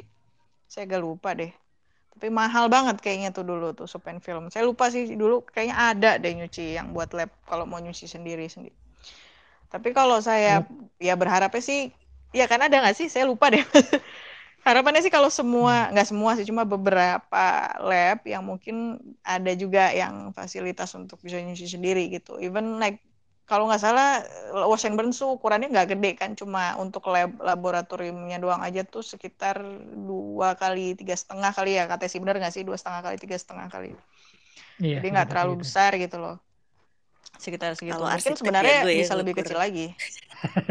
Bener ya dua setengah kali tiga Cepet banget lu jadi nggak gede gitu jadi jadi nggak nggak nggak Soalnya Mbak Sasha kan itu, arsitek, nggak jadi gede dia gitu. secara otomatis matanya langsung kayak ada jago gitu. banget. Set, ukurannya langsung tahu iya Ah, ada infrared Soalnya metering langsung. itu dua kali empat, tapi kan ada tempat masuknya dua kali kan. Empat ada jadi tempat masuk iya jadi laboratoriumnya tiga setengah kan jadi deh. jadi ukurannya itu dua setengah kali tiga setengah. Dalamnya doang si laboratorium itu dua setengah kali tiga setengah. Jadi sebenarnya kan nggak nggak nggak nggak terlalu besar untuk laboratorium. Itu bisa muat eh, kalau mau desak-desakan ya itu sekitar empat orang gitu ya masuk empat orang gitu. Atau kalau mau nyaman dua orang gitu kan. Kalau misalnya kita cuma dua emang spesifik satu dua orang aja gitu atau satu orang gitu ya ya paling ukurannya dua dua kali dua setengah juga sebenarnya udah muat atau satu setengah kali dua setengah cuma buat apa tuh eh, counter buat nyucinya terus keringin ya kan ada meja meja prepnya udah itu aja kan sama sirkulasi paling cuma berapa gitu Oke, saya besok rasa- berarti Mbak Sasha bikin lab lagi ya? waduh Woman exposure bikin deh. ini. aduh Woman exposure. bikin dulu dikasih bocoran desain. sih sama Mas Sabta dulu kayak eh gue Ah, nah gue waktu itu nanya kayak Mas lu bikin ya, beli beli begini berapa ya sekitar berapa? Tapi ya lupa berapa itu. Coba mungkin lebih kepada eh, it ini kali be- Sasa apa? Bikin desain yang ideal tuh dengan ruangan yang minim. karena Lo bisa ya udah udah ideal banget itu yang burn menurut saya tuh. Nah, and burn tuh udah nyaman banget menurut saya ya. Kalau mau sirkulasinya juga enak mau muter-muternya juga enak kayak oh ini mesti motong ini mesti ini nyuci terus ngeringin. Itu nges apa nge- ngelampu itu udah enak gitu ukuran sih. Dan itu nggak gede gitu loh. Udah enak banget untuk ukuran nyuci aja itu udah enak banget gitu loh. Jadi kayak sebenarnya untuk bisa proper itu nggak butuh ruangan besar ternyata gitu. Dan itu muat empat orang. Let's say kalau kita cuma bikin untuk dua orang aja ya dikurangin 20% atau 30% dari ruang tersebut kan sebenarnya masih ma- make sense gitu. Dan orang-orang tuh pasti kan mikir ya nggak semua orang pengen nyuci sendiri. Cuma kalau misalnya ada Kesempatan ada itu ya, fasilitasnya Ada kesempatan fasilitasnya, dan emang ada fasilitasnya dan teman-teman dari komunitas tuh kayak juga mengencourage bahwa ini bisa sih lo nyuci sendiri gitu kasih tahu benefitnya apa dan lo tuh gimana gimana kalau emang lo nggak mau dikasih banyak opsi orang-orang jadi bisa banyak memilih ini kan sekarang opsinya kan eh, hanya men- eh, apa nyucinya di lab, kemudian kalau mau nyuci sendiri di burn, tapi burn cuma satu gitu loh. Jadi itu di, di selatan gitu. Untuk orang-orang yang tinggalnya di daerah Meruya gitu gimana gitu. Berarti bikin tuh, itu Jadi- kesempatan itu tuh Nah, peluang Nah, bisnis. kalau- tuh. Kesempatan ya. Toko-toko lab kan Kalau kita Jakarta Timur kan.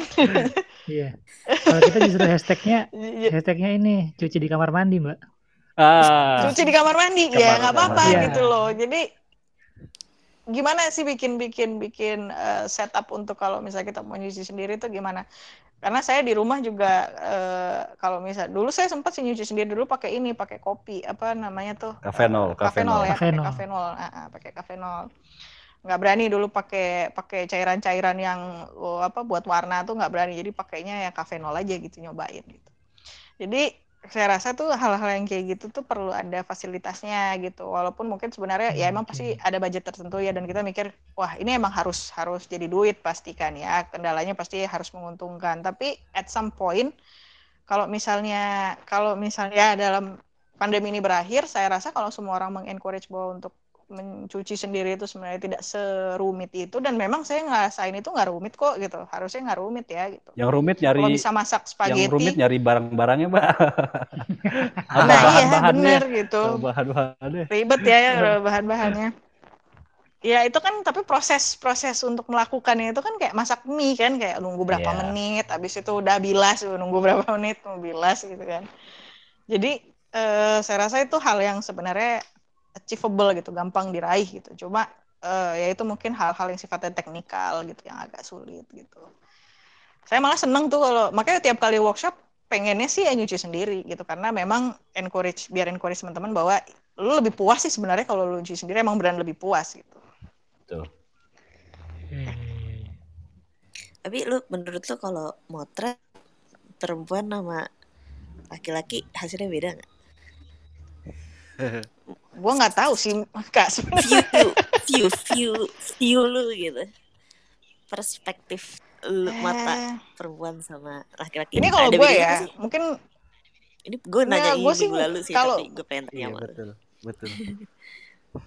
eh, gue kalau gue nggak tahu sih sebenarnya bedanya di mana ya tapi kalau Hmm. gue lihat untuk generasi sekarang ya terutama yang generasi sekarang ya Hmm.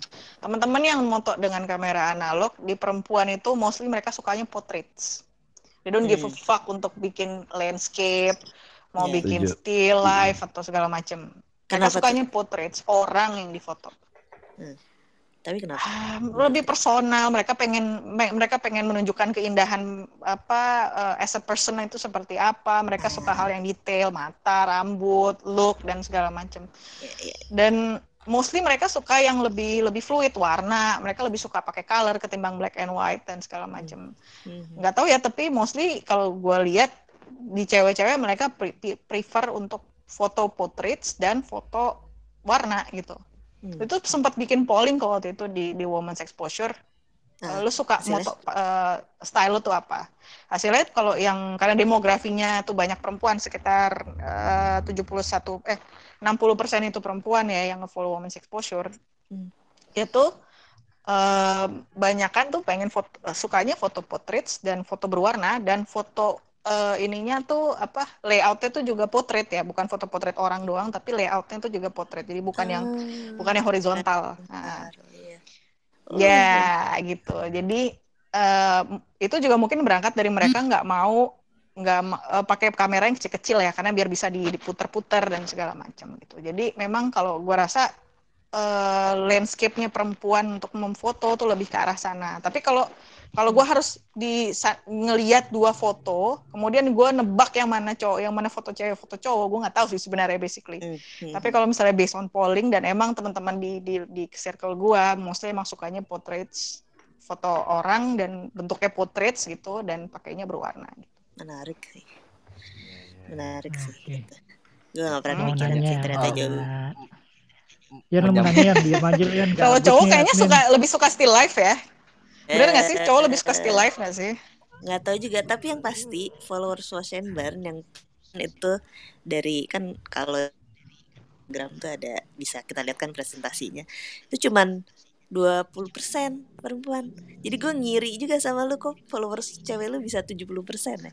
60 ya, Ham- Iya. hampir hampir 70, 60 something lah, 6 Padahal Wash and Burn itu 50% perempuan loh.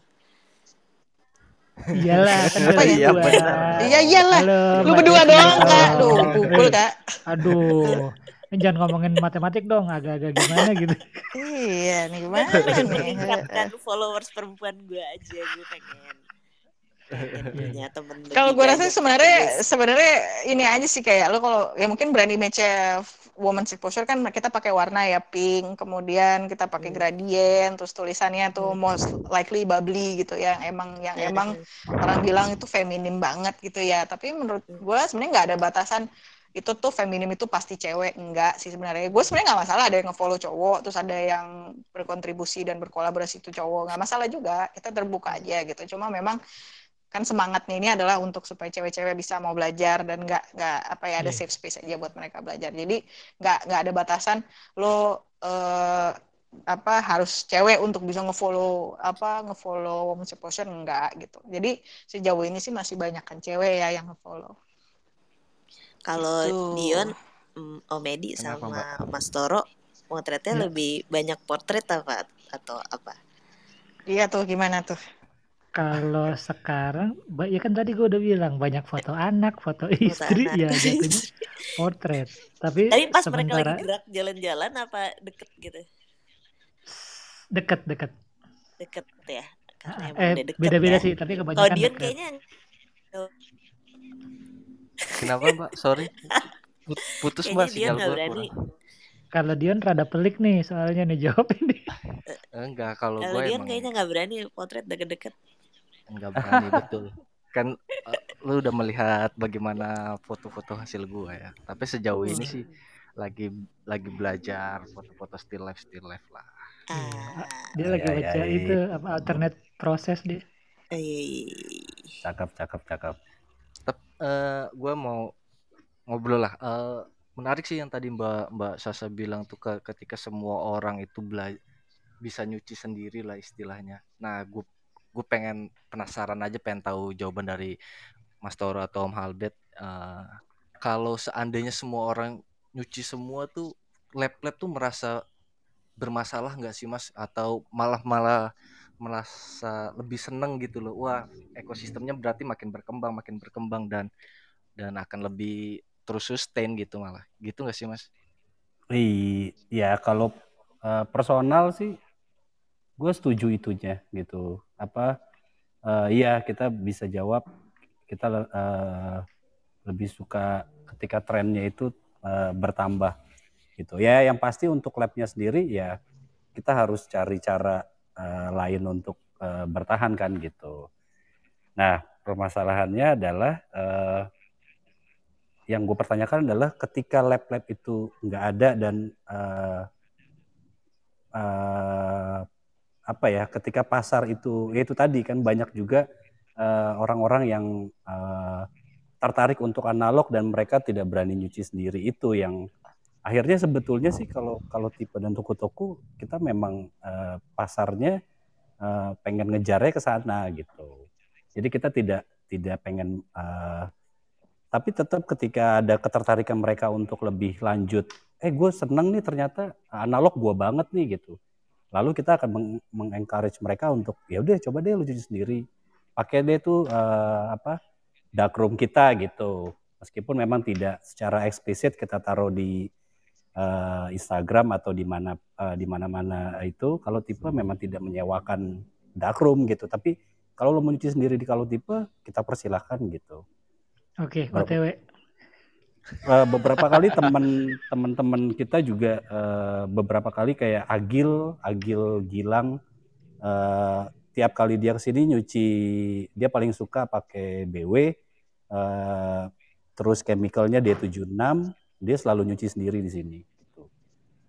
dan kita nggak pernah mempermasalahkan mau berapa lama dan berapa lama dan berapa roll gitu ya lo bayar eh, sesuai dengan rollnya aja kan kayak gitu tapi kayak gitu-gitu kita kita selalu terbuka kok gitu. Nah nggak tahu sih kalau lab yang lain pasti eh, apa ya. Tapi menurut gua kalau dari sisi uh, entrepreneurnya gitu kan ya artinya yeah. uh, perlunya lab adalah untuk menjaga kestabilitasan harga sih sebetulnya ya gitu. Jadi tanpa ada lab tuh kadang ya gimana sih kalau uh, kita nyuci ke temen gitu. Dulu uh, gue paling suka cuciannya uh, Baim Ibrahim gitu kan. Gue suka banget BW-nya dia. Tiap kali gue tanya sama dia berapa nih Im nyuci sama lo atau nyuci bareng lo dan segala macam. Ah gampang ah gampang. Nah itu dia yang susah gitu. Nah ketika dia, ya, uh, uh, ketika apa uh, bahan-bahannya mereka habis dan segala macam, nah kita bingung tuh harus patungan berapa dan bagaimana dan bagaimana. Nah, uh, gue seneng sih. Jadi ada patokan aja sih kalau lab gitu. Kalau lab itu uh, gue senangnya ketika oh berarti sebetulnya harga uh, film tuh masih segini. Berarti masih ada kemungkinan untuk naik atau turun Nah itu kan bisa kita bisa merefleksikan bagaimana masa depan analog itu sendiri gitu maksudnya. Nah yang lebih khawatir ketika uh, labnya uh, satu persatu perlahan mengkibarkan bendera putih, nah itu yang udah bahaya sih menurut gua ya gitu. Iya, iya betul. Ya, uh, karena udah nggak ada nggak uh, uh, ada kestabilan lagi dan ya akhirnya pemain-pemain besarnya kita nggak tutup mata lah seperti kayak di Indonesia kan masih dimonopoli oleh Interdelta gitu. Nah ketika nggak hmm. ada lab yang akhirnya buka, mereka juga ya udah ngapain gue supply film dan lain-lainnya gitu kan. Dan itu yang udah semakin menurut gue mengkhawatirkan gitu. gitu. Jadi memang harus saling mendukung antara uh, lab dan pengguna dan komunitas. Iya, ya, uh, kita menerima uh, menerima segala saran dan kritik kok kita harus kayak gimana lagi dan segala macam biar sama-sama yuk kita apa ya kita pertahankan tren analog ini sama-sama gitu. Ini sebagai dunia dunia alternatif kan gitu. Iya, betul. Om nggak mau geser agak ke Jakarta gitu?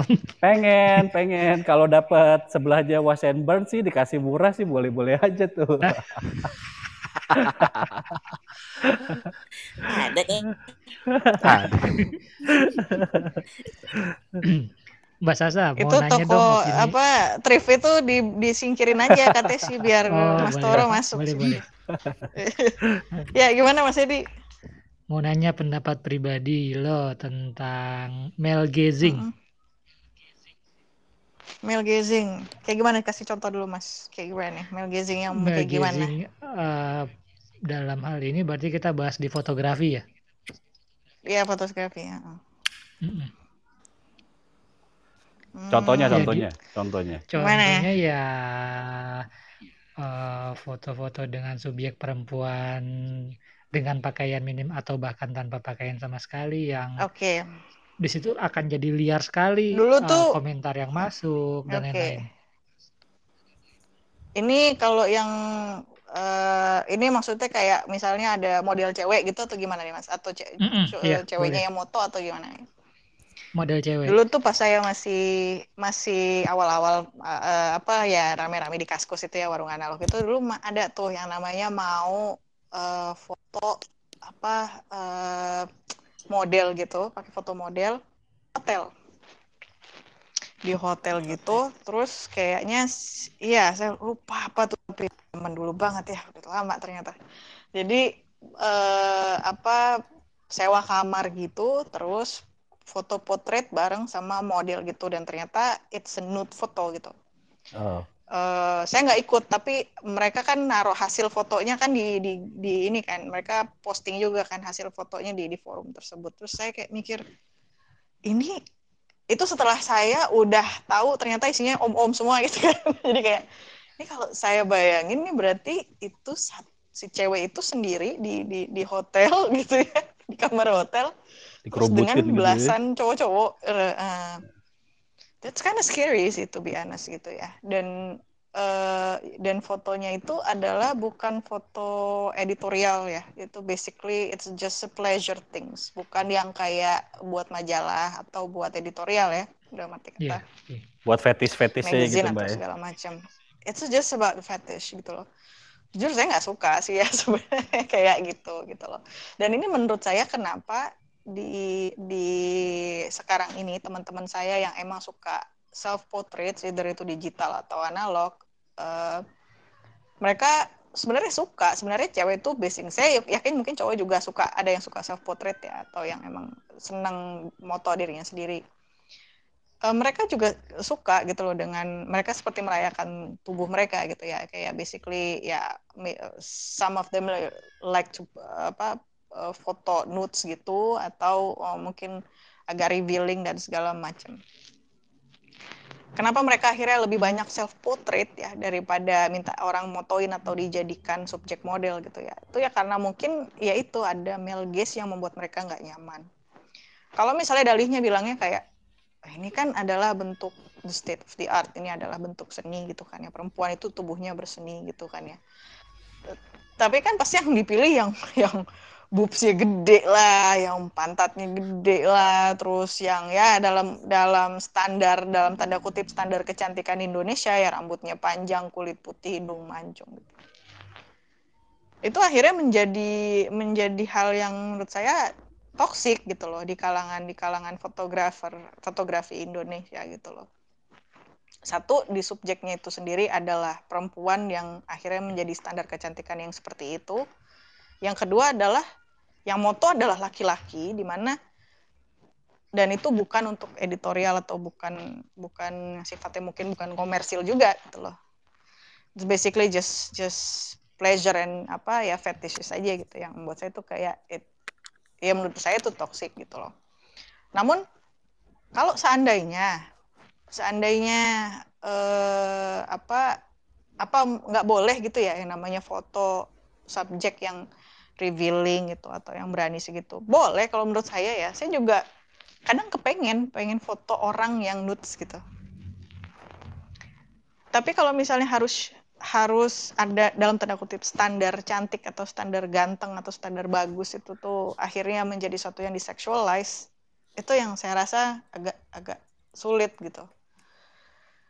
Ya untuk sekarang ini saya sih kalau misalnya women's exposure gimana kalau kita ganti ini kalau misalnya saya bilang nih, Women's Exposure pengen bikin foto nih, kita mau bikin workshop. Cewek-cewek semua.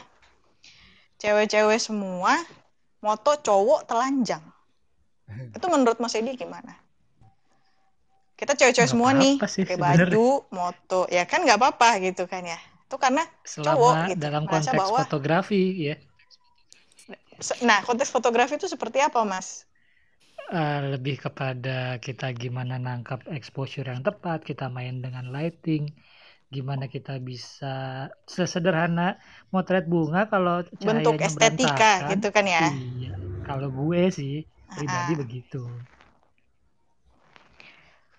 Mungkin karena it feels like ya kalau di laki-laki, wah kapan lagi nih gue di sama cewek-cewek banyak gitu. oh, enggak, enggak, kalau saya mikirnya kalau saya gini, uh, kalau misalnya kita switch gitu, cowok uh, akhirnya bisa kayak ya udah kita foto nih sama cewek-cewek gitu, satu cowok telanjang terus cewek-cewek yang moto. Kalau seandainya memang bisa seperti itu apa ya uh, seorang subjeknya itu terbebaskan dari rasa terintimidasi atau being hmm. sexualized, hmm. yang which is sebenarnya mungkin bisa bisa aja di achieve gitu. Tapi sangat jauh menurut saya sampai di titik itu karena uh, again kita tinggal di Indonesia yang perempuannya masih lemah gitu loh, masih masih masih uh, perlindungannya masih lemah. Jadi uh, saya yakin juga itu si mbak modelnya itu dibayarnya mahal aja gitu karena mungkin dia butuh duit dan segala macam. Saya nggak terlalu saya nggak tahu apa ada bener-bener model yang comfortable untuk bisa difoto naked di kamar hotel bersama belasan laki-laki itu saya nggak tahu ada yang emang bener-bener kayak eh, gue passionate banget jadi model gue mau difoto dong sama difoto telanjang sama cowok-cowok di hotel gitu. Saya nggak tahu ada model yang beneran mau kayak gitu unless they need money gitu. Jadi uh, itu yang membuat saya membedakan akhirnya membedakan ya laki-laki dan perempuan itu in this kind of uh, apa environment di fotografi beda banget gitu loh uh, either as a subject or either as a orang yang moto gitu ya, as pelakunya gitu. Laku. Oke. Tapi apa bisa diubah? Saya rasa sih masih bisa, masih ada, masih kemudian gitu. Kalau seandainya memang laki-laki nyaman, gimana sih? Apa yang membuat laki-laki itu nyaman gitu kan ya? Tapi ya saya rasa obrolan itu di lain waktu lah gitu. Tapi membuat laki-laki lebih nyaman di foto naked sama cowok-cowok dibandingkan cewek di foto naked sama cowok-cowok gitu. Jadi eh, perbincangan itu mungkin beda lagi lah. Cuma saya rasa apakah akan bisa seperti itu? Bisa gitu. Perempuan itu bisa Tapi masih jauh banget ya. bisa merdeka, tapi masih sangat jauh sekali gitu loh. Karena kalau saya rasa walaupun du- 10 tahun yang lalu itu rasanya lama sekali ya, cuma saya rasa berada di titik udah 10 tahun dari saya ngelihat, saya tahu itu tuh ada kejadian kayak gitu. Itu masih menakutkan buat saya sampai sekarang kayak oh even saya bukan bukan perempuan dalam tanda kutip standar kecantikan rambut panjang, tete besar, pantat gede ya, cuma walaupun saya berada bukan berada di di di skop itu gitu. Itu tetap menakutkan buat saya gitu loh. Mm-mm. Apalagi perempuan yang memang dalam tanda kutip standar kecantikannya seperti itu gitu. Gitu kurang lebih. Menarik, menarik, menarik. Wah, udah anaknya udah mulai ini nih, Mas. Eh maaf maaf. Ini lagi ngajak. Gak apa-apa. Ini ada yang mau nanya nih. Eh, Alek mungkin. Iya, Alek nih, Alek udah udah. Halo. pada Oh, silakan. Halo, Le. Halo mau nanya eh, ke Mbak Sasa ya. Eh, Iya, Mas. selama ini kan hitungannya komunitas para perempuan ya kalau bisa disebut ya. Eh, mau nanya dong Mm-mm. obrolan-obrolan cewek yang lagi ngomongin dunia fotografi yang lagi lagi disenengin apa sih? Misalnya kayak film atau apa gayanya tiga urutan deh pengen tahu aja gitu. nah, udah Oke, gitu aja. Boleh. sebenarnya kalau berkaitan dengan fotografi analog, yang paling sederhana banget adalah belinya di mana. Dari mulai kamera, terus film, kemudian caranya gimana memilih. Milih cara apa cara milih kamera itu gimana? Karena kita tahu kamera analog itu nggak ada yang baru kecuali Leica ya. Semuanya kan ini kan eh, semuanya kan second kan, Betul. semuanya udah udah second semua. Jadi gimana cara milih kamera yang benar tuh seperti apa, kemudian milih film. Yang kedua adalah mereka bingung kayak gue mau mau foto apa sih, gimana cara foto biasanya. Oke. Toyo, Toyo masih ada Mbak. Basic, barunya Mbak. basic. Sinar, Sinar juga masih ada. Iya. Sinar ya masih ada ya sinar empat ya. kali Sinar kan last format mas. Iya, empat kali lima. Ya. Sinar masih juga ada tuh. barunya juga kayaknya udah dua digit sendiri itu. Jadi untuk yang yang baru-baru tuh kayaknya ya udah udah udah standar Leica sama Sinar lah gitu. Cuma yang lainnya yang lainnya juga mahal sih maksudnya tapi yang lainnya kan second gitu kan. Itu gimana cara milihnya gitu. Terus basically mereka kan nanya gimana cara cara cara motret. Jadi kayak biar nggak gelap, biar nggak blur. Sederhana doang kan. Pertanyaannya tuh biar nggak gelap sama biar nggak. Tapi jawabannya apa? Lo harus tahu aperture-nya berapa, shutter speed-nya berapa, ISO berapa. Ah, udah deh habis itu lupa dia mau nanya apa gitu kan. Jadi sebenarnya jadi sebenarnya eh, apa karena nggak mau ribet ya kalau misalnya kita nyebut ya perempuan nggak mau ribet Ah, kalau orang bilang perempuan tuh ribet nggak perempuan itu justru nggak mau ribet jadi kalau dia nggak mau ribet makanya kenapa dia maunya pilih kameranya yang kecil dia maunya sederhana aja gimana cara user friendly dan lain-lain. Jadi bagaimana cara penyampaiannya? Kalau di kita biasanya pakai gambar aja diagram. Jadi kalau misalnya kita lihat di Instagram saya biasanya pakai diagram aja gitu ya. Jadi light kalau dark tuh begini cepet blur atau nggak blur gitu. Jadi basically mereka pasti itulah sukanya. Dan kemudian mereka akan kayak nanya kira-kira eh, apa referensi biasanya. Referensi siapa sih? Dan mereka biasanya sukanya ya ya again karena kita fokusnya ke perempuan fotografer perempuan gitu. Biasanya saya mengarahkannya ke kalau untuk yang still life itu saya suka Debbie Suka. Debbie Suca ya Debbie Suca tuh saya suka banget. Lo lihat-lihat Debbie Suca deh gitu. Tuh keren tuh dia gitu. Kemudian kalau apa portrait Ronan McKenzie itu dia bikin buat Vogue waktu itu. Tapi dia pakai kamera Mamiya RB67 waktu itu. Eh, macam-macam sih. Ada Kelly and Bob Bobby Kelly and Bobby kalau nggak salah itu juga. Dia keren fotografer apa eh, portraits ada black and white juga gitu. And Leibovitz juga kan dia juga kadang-kadang pakai pakai eh, analog juga. Dan mereka pasti nanya kayak eh kalau blur itu salahnya di mana? Troubleshooting biasanya yang terakhir. Ini kok gue gelap terus kok kayaknya nggak bisa diputar di roll apa di rewind nggak bisa kayak gitu. Masalahnya di mana dan sebagainya. Jadi the- sebenarnya sederhana aja kalau berkaitan dengan berkaitan dengan uh, analog tuh seder- sesederhana kayak gimana cara gimana cara belinya milihnya mengoperasikannya dan kalau ada troubleshooting tuh gimana. Nggak ribet sih sebenarnya. Jadi cuma ya mungkin kalau kalau saya ya eh, sesederhana mungkin aja dijelaskan. Kalau misalnya biasanya saya tanya eh, kalau misalnya eh gue nggak mau gelap tuh gimana? Saya nanya lu buat apa dulu? Buat jam berapa sampai jam berapa? Buat acara apa? Gitu. Di outdoor apa di indoor kalau misalnya bilang oh di outdoor. Oh outdoor pakai udah ISO cepet sampai 200 aja udah aman gitu. Tapi kalau mau gampang 400 lo ada flash nggak? Nggak ada gitu. Oh ya udah kalau gitu ya lo 400 kalau ada flash ya lo cepet lah sampai 200 gitu. Oh gue mau malam nih gitu. Gue malam ambil lah 3200 1600 ada flash nggak gitu? Nggak ada flash ya udah lo 3200 gitu. Kalau bisa ada flash ya udah 400 aja juga udah bisa gitu. Sadis nyari filmnya di mana tuh 3200? Mbak, eh, katanya sih bisa gimana dibantu? Udah jarang ya. Cuman Ilford. Oke. Udah jarang Udah sih. jarang. Kodak. Lu perasaan Kodak pernah Vision pernah bisa kok Kodak Vision. Kodak Vision, ah, ah, Kodak Vision. Udah, udah. Kodak tuh ada yang 3200 itu kalau nggak salah. P 3000 T eh P 3200. Iya, black and white, betul. Kodak P 3200 BW. ah. Jadi ya eh, depends aja gitu menjelaskan. Karena mereka nggak akan bahas terlalu banyak lensa pakainya gimana gitu Hmm. enggak enggak akan ngomongin itu biasanya tapi mereka akan nanya eh biar biar blur blur di belakang bokeh tuh gimana itu jawabannya kan sebenarnya kan itu jawabannya kan cukup dalam tanda kutip complicated kan oh, aperture-nya mesti gini ininya mesti gini kalau aperture kecil impact-nya gini loh shutternya harus begini ISO-nya harus begini cuma Gak ada pertanyaan ini, Mbak. eh, Gak ada pertanyaan, eh gimana Apa? sih motret langsung kelihatan kurus gitu nggak ada? Sebenarnya nggak ada mas. Itu cuma di digital sih kayaknya. Di basically juga. galaunya itu galaunya itu beneran cuma kayak gimana nggak blur gimana keluar aja gambarnya. Beneran deh nggak ada nggak Oh, ada nggak nggak ada yang kayak gitu ya. nggak ada yang kayak gitu. Nggak achieve-nya tuh bener-bener di di di di area gimana gambarnya keluar doang sebenarnya. Nggak rewel-rewel sebenarnya cuma udah gambarnya keluar aja. Dan kalau misalnya terjadi sesuatu masalah mereka tahu caranya gitu. Udah itu doang sebenarnya. Nggak ada yang kayak eh lo pakai lensa apa? Gue minjem lensa lo gear-gear gitu. Nggak ada tuh ngomongan Iya gitu. ya.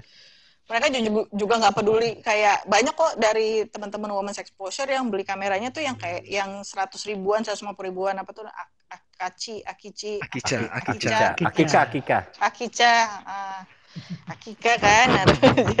Jadi eh, apa kayak yang model-model model-model yang yang apa yang gampang-gampang aja yang termasuk murah-murah gitu gitu. Ah, ah, point and shoot yang yang yang accessible gitu. Jadi emang nggak ada nggak ada nggak ada yang ribet-ribet kayak oh ini harus pakai lensa ini kemudian pakai ini. Nggak ada sih bahasan kayak gitu ya. Dan sebenarnya justru saya suka di di di part yang itu karena bagian dari situ keluar kayak eh, apa kemurnian curiosity mereka terhadap eh, terhadap apa terhadap analog itu memang sebatas hanya di curiousnya dulu aja gitu. Mereka nggak nggak ada. Achieve gue pengen bikin foto biar kayak apa yang di ya kayak Instagram Instagram gitulah. Pokoknya yang eh, fotografer banget gitu. Enggak enggak seperti itu. Jadi benar-benar pure bermain-main aja dengan dengan Hmm. analog. Menarik tuh. Ya, menarik, menarik. Oke, thank you Mbak Sa. Ada lagi, Lep? iya mas Udah. Tadi pertama belanja ya, kedua eh, cara-caranya, terus tiga itu ya. Lagi tiga apa tadi itu? Troubleshoot, troubleshoot. Tabel Iya. troubleshooting. troubleshoot iya. sih ha, ha, troubleshoot Oke, Ah. terima kasih. ini biar biar bisa ngobrol sama siapa nih Waduh. masalah ini itu Nggak, dia du- mau eh. Temen gue juga ada sih dulu sering nanya-nanya, Lek ini fotonya gimana caranya standar loh, terus cara masang roll gitu-gitu. Itulah. ah iya cara masang Heeh. Ya udah. Oh, menurut saya sih hal yang teknikal yang basic aja sederhana, cuma bukan yang kayak eh, geek banget ya dalam tanda kutip yang kayak wah untuk bikin apa untuk foto potret bagusnya tuh pakai gear ini gitu nggak ada kayak gitu. Jadi memang basically cuma sebatas gimana cara gambarnya keluar dulu aja dan gimana cara cara apa explore-nya aja gitu loh. Dan mereka kan ada suka eh, tertarik juga kayak eh gue mau nyoba apa eh, film-film yang aneh-aneh itu kan sekarang banyak tuh film-film yang aneh-aneh kayak gitu dan lain-lain. Ini film-film apa nih yang aneh-aneh yang lucu-lucu gitu. Mereka juga tertarik sama yang kayak gitu gitu. Sebenarnya hal-hal yang sederhana yang fun-fun aja yang menyenangkan. Oke, thank you. Oke, oke, thank you, thank you Mbak. Oke. Ah, menarik ya tadi beberapa kali selalu dibi uh, dibilangin tentang soal masuknya ke edukasi kayak ya, tentang masang film ini film. Nah gue mau nanya sama Mbak Tesi Mbak Sasa sama Mas Toro. Bosen gak sih kalian di ditanyain tentang itu itu terus dengan orang-orang yang berbeda lah ya pastinya ya?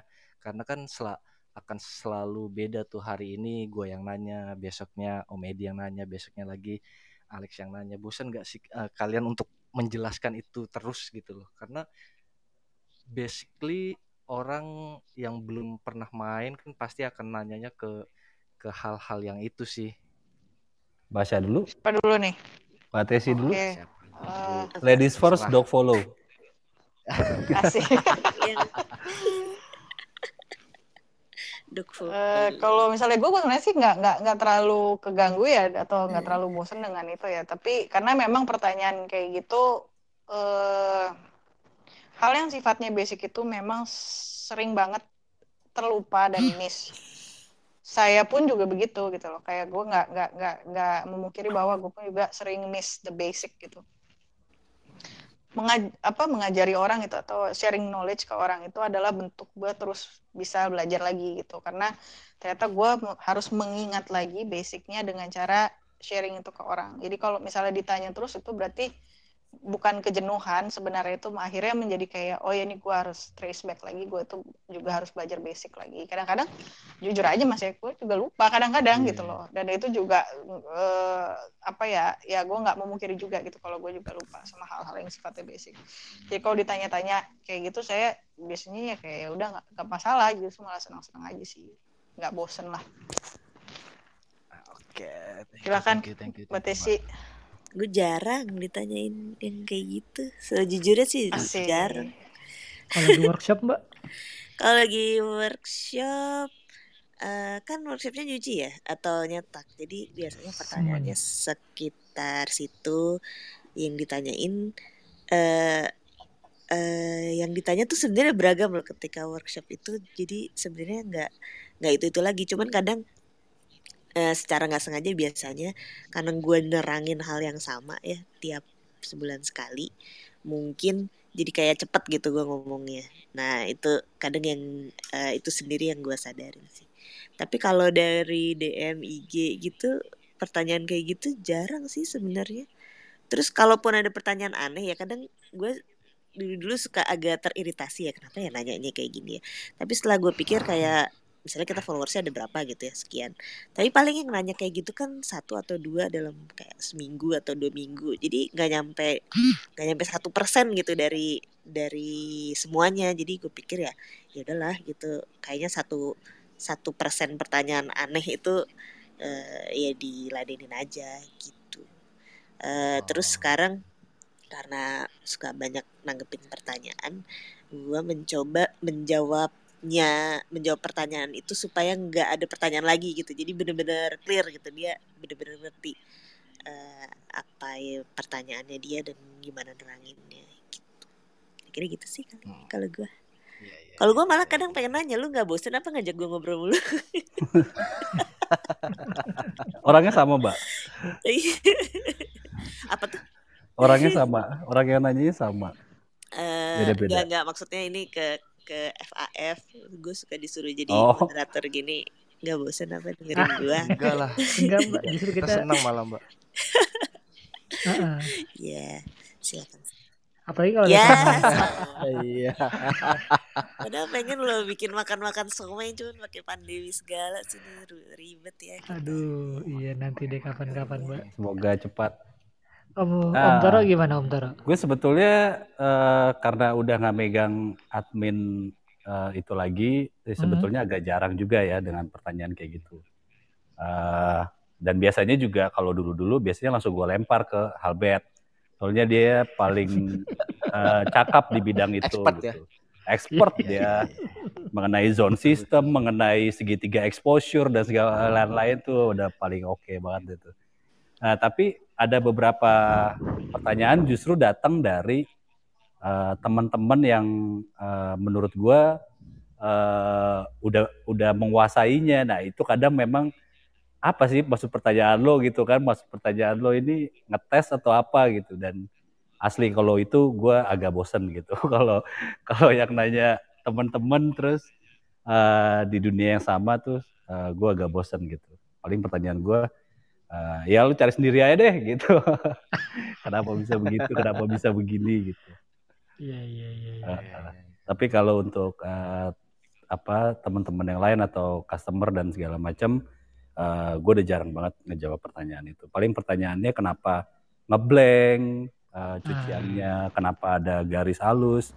Kenapa baret-baret? Dan kayak gitu-gitu. Dan uh, gue selalu bilang apa gue membuat SOP sama uh, uh, uh, teman-teman karyawan di kalau tipe juga ada SOP-nya kalau ngeblanknya begini jawabannya seperti ini ininya begini jawabannya seperti ini kayak oh gitu. semacam FAQ ya kayak gitu. Iya jadi uh, biasanya kan uh, yang paling sering pertanyaan adalah ngeblank kan gitu. Nah ngeblank itu uh, menurut gue ngeblanknya uh, dengan tipe yang kayak gini berarti kesalahan uh, kamera atau penggunanya atau gimana atau gimana. Tapi kalau ngeblanknya seperti yang satunya lagi misalnya, nah itu kesalahan kita misalnya kan kayak gitu. Gitu sih paling. Oke. Okay. Gue kebayang gimana? sih kalau lab tuh yang nanya banyak banget ya. Iya, iya banyak. Ada kenapa hitam, kenapa merah gitu.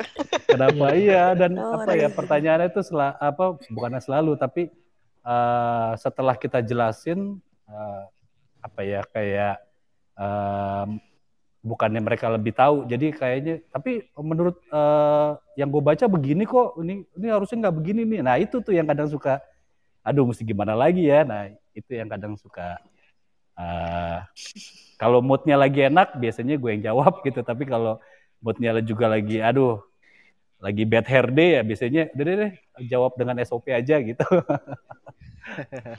Ini kalau misalnya gue lihat-lihat sih mas ya kayak uh, karena gue uh, lumayan lumayan sering sering ngeliat tutorial-tutorial di YouTube.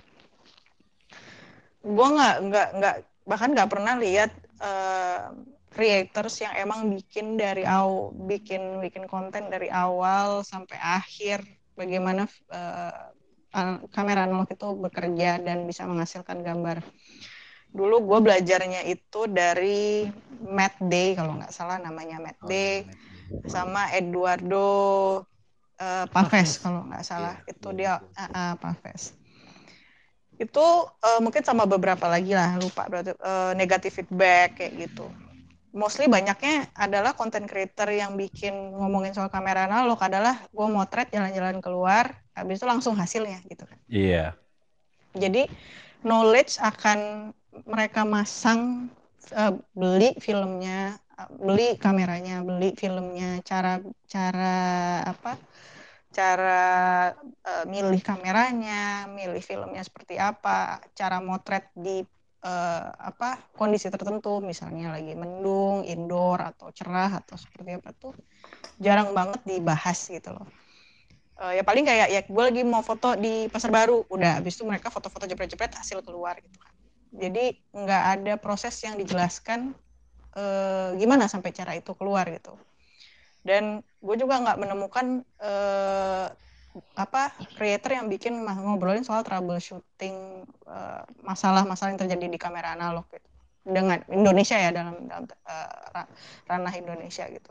Jadi gue pun belajarnya juga dari dari dari kreator asing, kreator luar gitu, forum-forum luar negeri yang gue yakin nggak semua orang uh, punya punya keinginan untuk sama kayak gue untuk yang nyari tahu sampai sampai sampai segitunya gitu. Jadi ada missing linknya. Kenapa? Kenapa uh, yang tadi Mas Mas Toro bilang udah dikasih tahu tapi mereka ini aja gitu gitu. Apa nggak nggak kekeh aja sama sama ininya gitu. Karena ada missing link di situ karena mereka tahu di satu satu tempat tapi itu sebenarnya tidak berlaku as in technical gitu. Tapi itu berlaku di satu tempat aja yang my bad my bad my bad. apa, maaf ya mbak. Mm -mm. Iya, ya iya, nggak iya. maksudnya kayak gitu. Cuma pasti ada tapi saya yakin tuh missing linknya itu sebenarnya memang di di di di konten kita yang bahas analog fotografi itu yang di Indonesia itu sedikit banget. Jadi akhirnya orang-orang laboratorium lah yang kena ditanya ini kenapa hitam sih ini? Kenapa? Udah dibilangin ini pas ke- pas apa eh, buka roll buka ininya udah di rewind belum dan segala macam. Tapi mereka pasti lupa aja gitu kan. Nggak tahu kenapa lupanya. Iya. kenapa Berarti Cuma Mas Dion dan Eh, eh, Mas Edi harus eh, berpikir itu sebagai influencer analog kan nih. Alah. influencer iya dong tolong dong Aduh. Tolong dong, tolong. Enggak, enggak, enggak. Tapi Jadi- ini konten yang bagus sih. Eh, Karena eh, iya, Iya kan, jadi orang-orang tuh punya punya punya pikiran, oh ternyata kalau gue mulainya ini aja udah salah, gue nggak bisa expect itu gambarnya keluar gitu kan. Tapi kalau eh, misalnya kayak dia ini apa, eh, kan kalau misalnya mau masukin roll itu kan harus ngegigit dulu kan di reelnya apa di, di ininya. Kemudian dia Mm-mm. kebanyakan nih empat kali baru ditutup. Nah, empat atau lima kali baru ditutup. Jadi hilang lah hampir lima frame gitu atau empat frame gitu. Terus dia bilang, kok ini gelap sih mas ya lu ngerollnya berapa kali gitu kan pertama kali Iya, baru iya, iya. ditutup.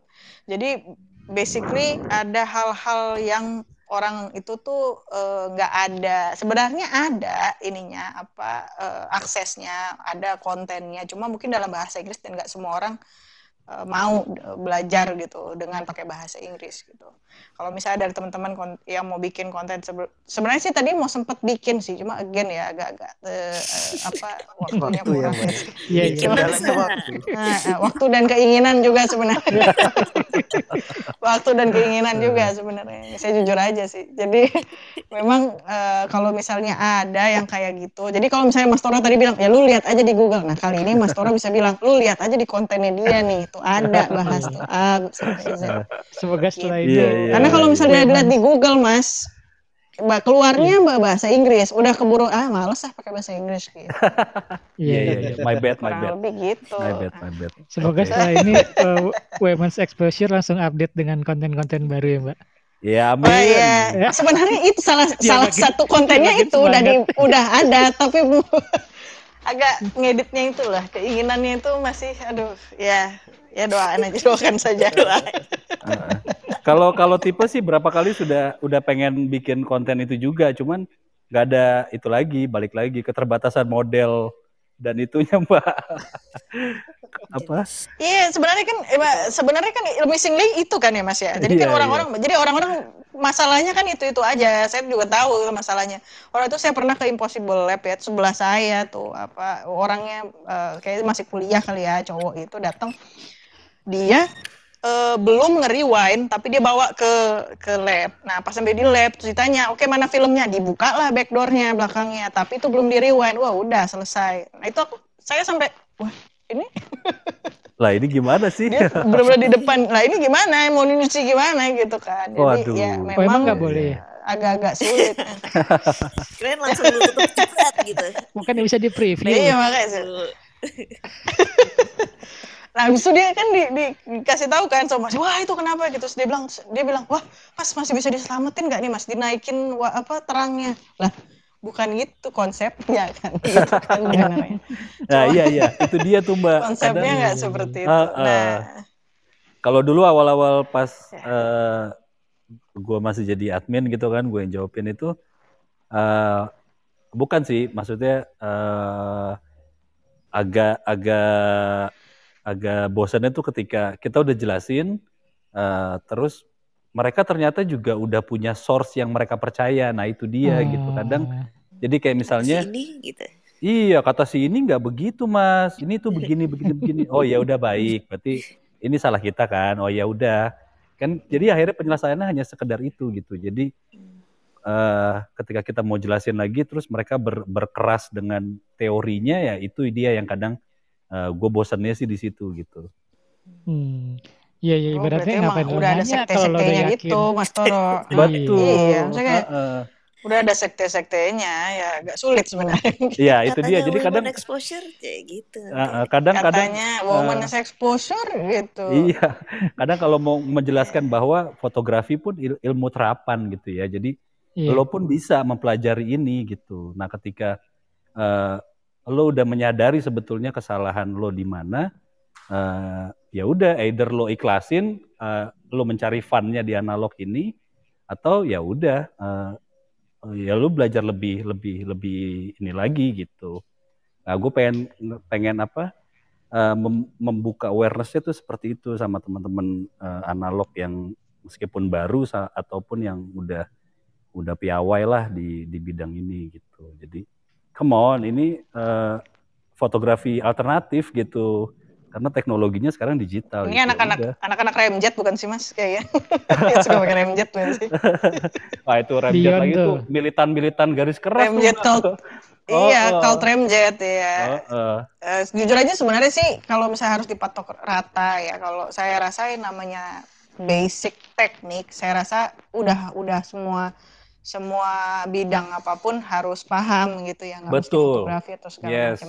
Itu maksudnya Jadi, itu begitu. Gitu. Kalau misalnya Uh, kemudian kalau kita mau ngomongin dia mau ngomongin apa uh, militan remjet atau dia militan BW atau dia militan apa red scale gitu atau militan positif film nah, itu yeah. udah, udah terserah mau kayak gimana gitu. Mm-hmm. Jadi uh, tapi kalau menurut saya basic yang sederhana aja gitu ya yang paling itu ya udah di, di, dipakemin dulu aja di situnya mau nanti dia bilang tapi warna yang apa ya product vision atau segala macam itu harusnya kan bisa begini mas bisa begitu. Dan kita juga ya, itu balik lagi ke dia aja sih kalau pernah berapa kali uh, nggak ya, berapa kali sih, cuman sekali. Jadi waktu itu ada yang bersikukuh sampai bilangnya begini Mas ya. Jadi kayak uh, kok uh, uh, gue nyuci di lab uh, ngeblank gitu. Ya mungkin kebakar atau apa kan kita jawabnya seperti itu gitu kan dan segala macam. Gak mungkin, saya udah pakai Leica kok, asik gitu tuh yeah. udah paling. eh bener om. Kalau udah red dot kan auto keren. auto keren, auto oh, jadi bawa, ya. Bawa-bawa merek ini. Iya, ya, jadi ya udah deh, bingung deh tuh jelasinnya. Ya nggak gitu, yeah. cuman kesannya kita menggurui atau. gitu konsepnya. Uh -uh, ya itu sih emang dilema. Kalau masih uh, masih hmm. awal-awal kayak gitu, saya rasa memang ya butuh uh, ya kesabaran kesabaran sama konten yang ini aja sih mas konten yang emang lebih ya. kuat di basic. Uh, yang saya tuh agak-agak sedikit ini adalah uh, apa yang kalau udah udah udah mulai tahu ya udah mulai udah mulai jago lah atau udah mulai udah mulai familiar dengan dunia analog dan cuci-cuci film itu adalah uh, bagaimana mereka itu memilih lab dan kekeh misalnya gini uh, apa ini pernah kejadian juga sama uh, saya waktu saya tuh nyuci di uh, Supen Film. Saya nyuci di Supen Film, habis itu ada salah ini apa uh, scan, jadi salah scan, kepotong gitu dia, kepotong gitu. Kemudian saya ceritakan ke salah satu teman saya gitu, teman-teman komunitas film juga gitu. Terus dia bilang, wah lu jangan nyuci di Supen Film cuy gitu. Lu cuci di sini aja Supen Film tuh gini gini gini. Dia tuh warnanya oh. gini atau chemicalnya kayak gini gini gini. Itu yang menurut saya kayak sebenarnya eh, kalau misalnya saya nih sebagai orang yang ya pada saat itu saya nggak sempat nyuci sendiri dan butuh convenience saja kan gitu. Kadang saya nggak terlalu peduli sih sebenarnya sama itu eh, apa yang penting nggak kepotong aja ini si fotonya gitu kan ya. Tapi saya nggak terlalu peduli chemicalnya atau nggak peduli gimana nge apa balance fotonya dan lain-lain gitu ya Yeah. Iya. Uh, mungkin karena dia itu fotografer ya, mungkin karena dia fotografer dia dia dia uh, sensitif terhadap seperti itu gitu. Kalau di situ yang yang yang menurut saya uh, itu untung dia pin, udah emang udah tahu ya. Ada juga yang masih setengah-setengah gitu yang kayak belum tahu-tahu persis cuma kayak wah ini karena misalnya warnanya kurang dia nggak suka tuh warnanya uh, misalnya blur banget atau foggy banget gitu ya. Terus dia bilang ke labnya, ini labnya pasti uh, kotor deh ininya apa namanya uh, chemicalnya gitu chemicalnya, kan chemicalnya nggak di airnya bla bla bla iya. terus ternyata pas kita lihat lagi filmnya expire tahun 1998 kan kesel juga kan gitu loh iya, jadi iya. emang basically uh, basically hal-hal yang kayak gitu kan sebenarnya kalau misalnya kita mantepin basicnya bahwa basic fotografer analog itu seperti itu hal-hal yang seperti itu tuh yang yang sebenarnya kalau dia baru-baru meletek nih baru-baru baru-baru familiar terhadap analog baru-baru meletek okay. itu baru meletek itu tuh kayak nggak langsung langsung sok tahu gitu loh. Karena uh, dalam arti kata learning learning curve-nya di analog itu tuh bener-bener steep banget tajam gitu loh. Ya, tapi kalau basicnya kita tahu langsung melesat kita langsung tahu merasa kita tuh paling tahu gitu. Kalau kita tahu basicnya kayak exposure, uh, apa aperture, ISO dan lain-lain, udah tahu nih milih kamera itu kayak gimana, film itu gimana, terus ya udah langsung melesat dia langsung tahu segala hal gitu. Misalnya kayak gitu kan, kalau yeah. di iya. di di fotografi analog. Nah itu yang ngebuat uh, apa komunitas komunitas kom, uh, fotografi analog tuh benar-benar kayak cult banget karena ketika udah tahu basicnya kita paling merasa pinter gitu paling pinter gitu hmm. tapi kan untuk yang kerja di lab nih yang kayak Mas Toro gitu kan ya. Pasti kan akan menghadapi orang-orang yang seperti itu. Kalau orang-orang yang baru banget belajar gitu ya ya wajar sih Mas gitu. Mereka nggak ada aksesnya. Tapi untuk orang-orang yang udah belajar dan ada ketemu hal-hal yang seperti ini itu yang apa menurut saya tuh kayak lebih lebih lebih gatel gitu loh untuk kayak gimana sih lu? Lu udah udah sering foto lu sering nyuci di sini cuma masih aja pertanyaan kayak gini gitu. Tapi untuk yang benar-benar belum pernah tuh segala macam wajar menurut saya mereka tuh yeah, yeah, yeah. masih nggak tahu betul. masih clueless betul. gitu my bad my bad oke okay. besok okay. kita bikin konten Albert thank you Pak Albert mana nih Pak Albert berarti bisa disimpulin bahwa ini tugas kita semua yeah. terutama yang di atas-atas nih uh, Om Toro Loh. Uh, Mbak Sasa Kak Tesi wah saya nggak ada di atas sama sekali nih Kak Dion untuk uh, edukasi dari sisi kita masing-masing lah karena kalau yang dari saya alamin saya ada ada ikutan beberapa grup lain memang saya lebih suka tipe yang berdiskusi jadi mereka tanya apa, akan saya feeding dengan jawaban-jawaban yang memancing dan mengarahkan mereka, ayo lo cari lagi, masih ada kok, masih ada kok. Seperti itu. Tapi kan mungkin setiap orang uh, beda-beda uh, cara mereka problem solving dan juga cara mereka uh, nyari jawaban. Ada yang senengnya nanya aja, yeah, maunya yeah, dapat betul sih. Iya. dikasih yeah. jawaban terus. Ada yang perlu dipancing, ada yang seperti Mbak Sasa senang uh, mau nyari sendiri ke mana-mana gitu. Hmm. Gimana Dion jawabannya sudah? Sudah sudah cukup, cukup. sudah cukup, cukup sudah mantap semua jawabannya. Oke nggak eh terasa sih ya sudah jam 10 sudah sudah dua jam. Uh, mohon maaf uh, harus kita sudahi uh, obrolan malam ini. Makasih Mbak Sasa dan Women's Exposure, Om Sama -sama. Toro. Terima kasih Terima kasih FAF, Mbak Sasa, Mbak Tesi. Dan semua teman yang dengerin, yang stay dari awal sampai akhir. Uh, kita akan hadir lagi dengan topik pembicaraan yang berbeda minggu depan. Setelah ini biasanya kita ada ini nih Mbak Sasa. Uh, semuanya akan kita naikin invite jadi speaker. Jadi ngobrol bebas, boleh stay, boleh keluar. Uh, tapi untuk yang uh, obrolan resminya sudah kita harus tutup sampai di sini. Oke. Sekali lagi terima kasih. Saya jauh dulu nih karena belum makan saya ini. Gak apa-apa, silakan, silakan. Oke, okay. gitu ya. Ini terima kasih banget ya untuk untuk uh, Mas Dion yang udah mengundang ya. Ini saya harap banget sih eh, fotografi analog itu nggak mati ya kalau di Indonesia karena di situasi Amin. pandemi saya yakin banget pasti banyak orang yang malah sedikit mencuci film. Jadi harapannya memang ya uh, gimana caranya kita bisa menggelitik teman-teman untuk tetap mau berkarya even di rumah atau di mana pun supaya tetap bisa moto dan lain-lain. Saya sendiri pun juga sangat turun sekali produktivitasnya dalam uh, konteks uh, moto analog ya. Karena sebenarnya saya pengen banget nyuci di wash and burns, cuma karena pandemi ini dan saya kayak juga saya baru baru shot sekali ya, baru shot vaksin sekali, jadi kayak wah tadi dulu deh nunggu sampai shot kedua gitu. Dan masih ada ketakutan-ketakutan tersebut. Cuma harapannya uh, ke depannya ya masih tetap ini ya masih tetap survive ya teman-teman yang di lab karena jujur amin, saya amin, makin amin. seneng kalau banyak amin. lab ya banyak lab jadi banyak pilihan dan lain-lain gitu oke terima kasih banyak uh, semuanya okay, dan teman-teman yang sudah mendengarkan semuanya. mungkin uh, untuk the next kesempatan nanti kalau misalnya ada waktu kita join lagi ngobrol lagi kali ya boleh kalau misalnya women's exposure ada Iya, akan ada kolaborasi insya Allah ya. Kita doakan akhir tahun ini kalau pandeminya ber, apa segera turun, uh, kita akan bikin lagi. Sudah ada ide-ide sudah udah digodok kok. Insya Allah akhir tahun ini. Oke. Okay? Terima kasih banyak. Selamat Oke, malam ya. Kasih. Sehat selalu teman-teman. Assalamualaikum. Waalaikumsalam warahmatullahi wabarakatuh.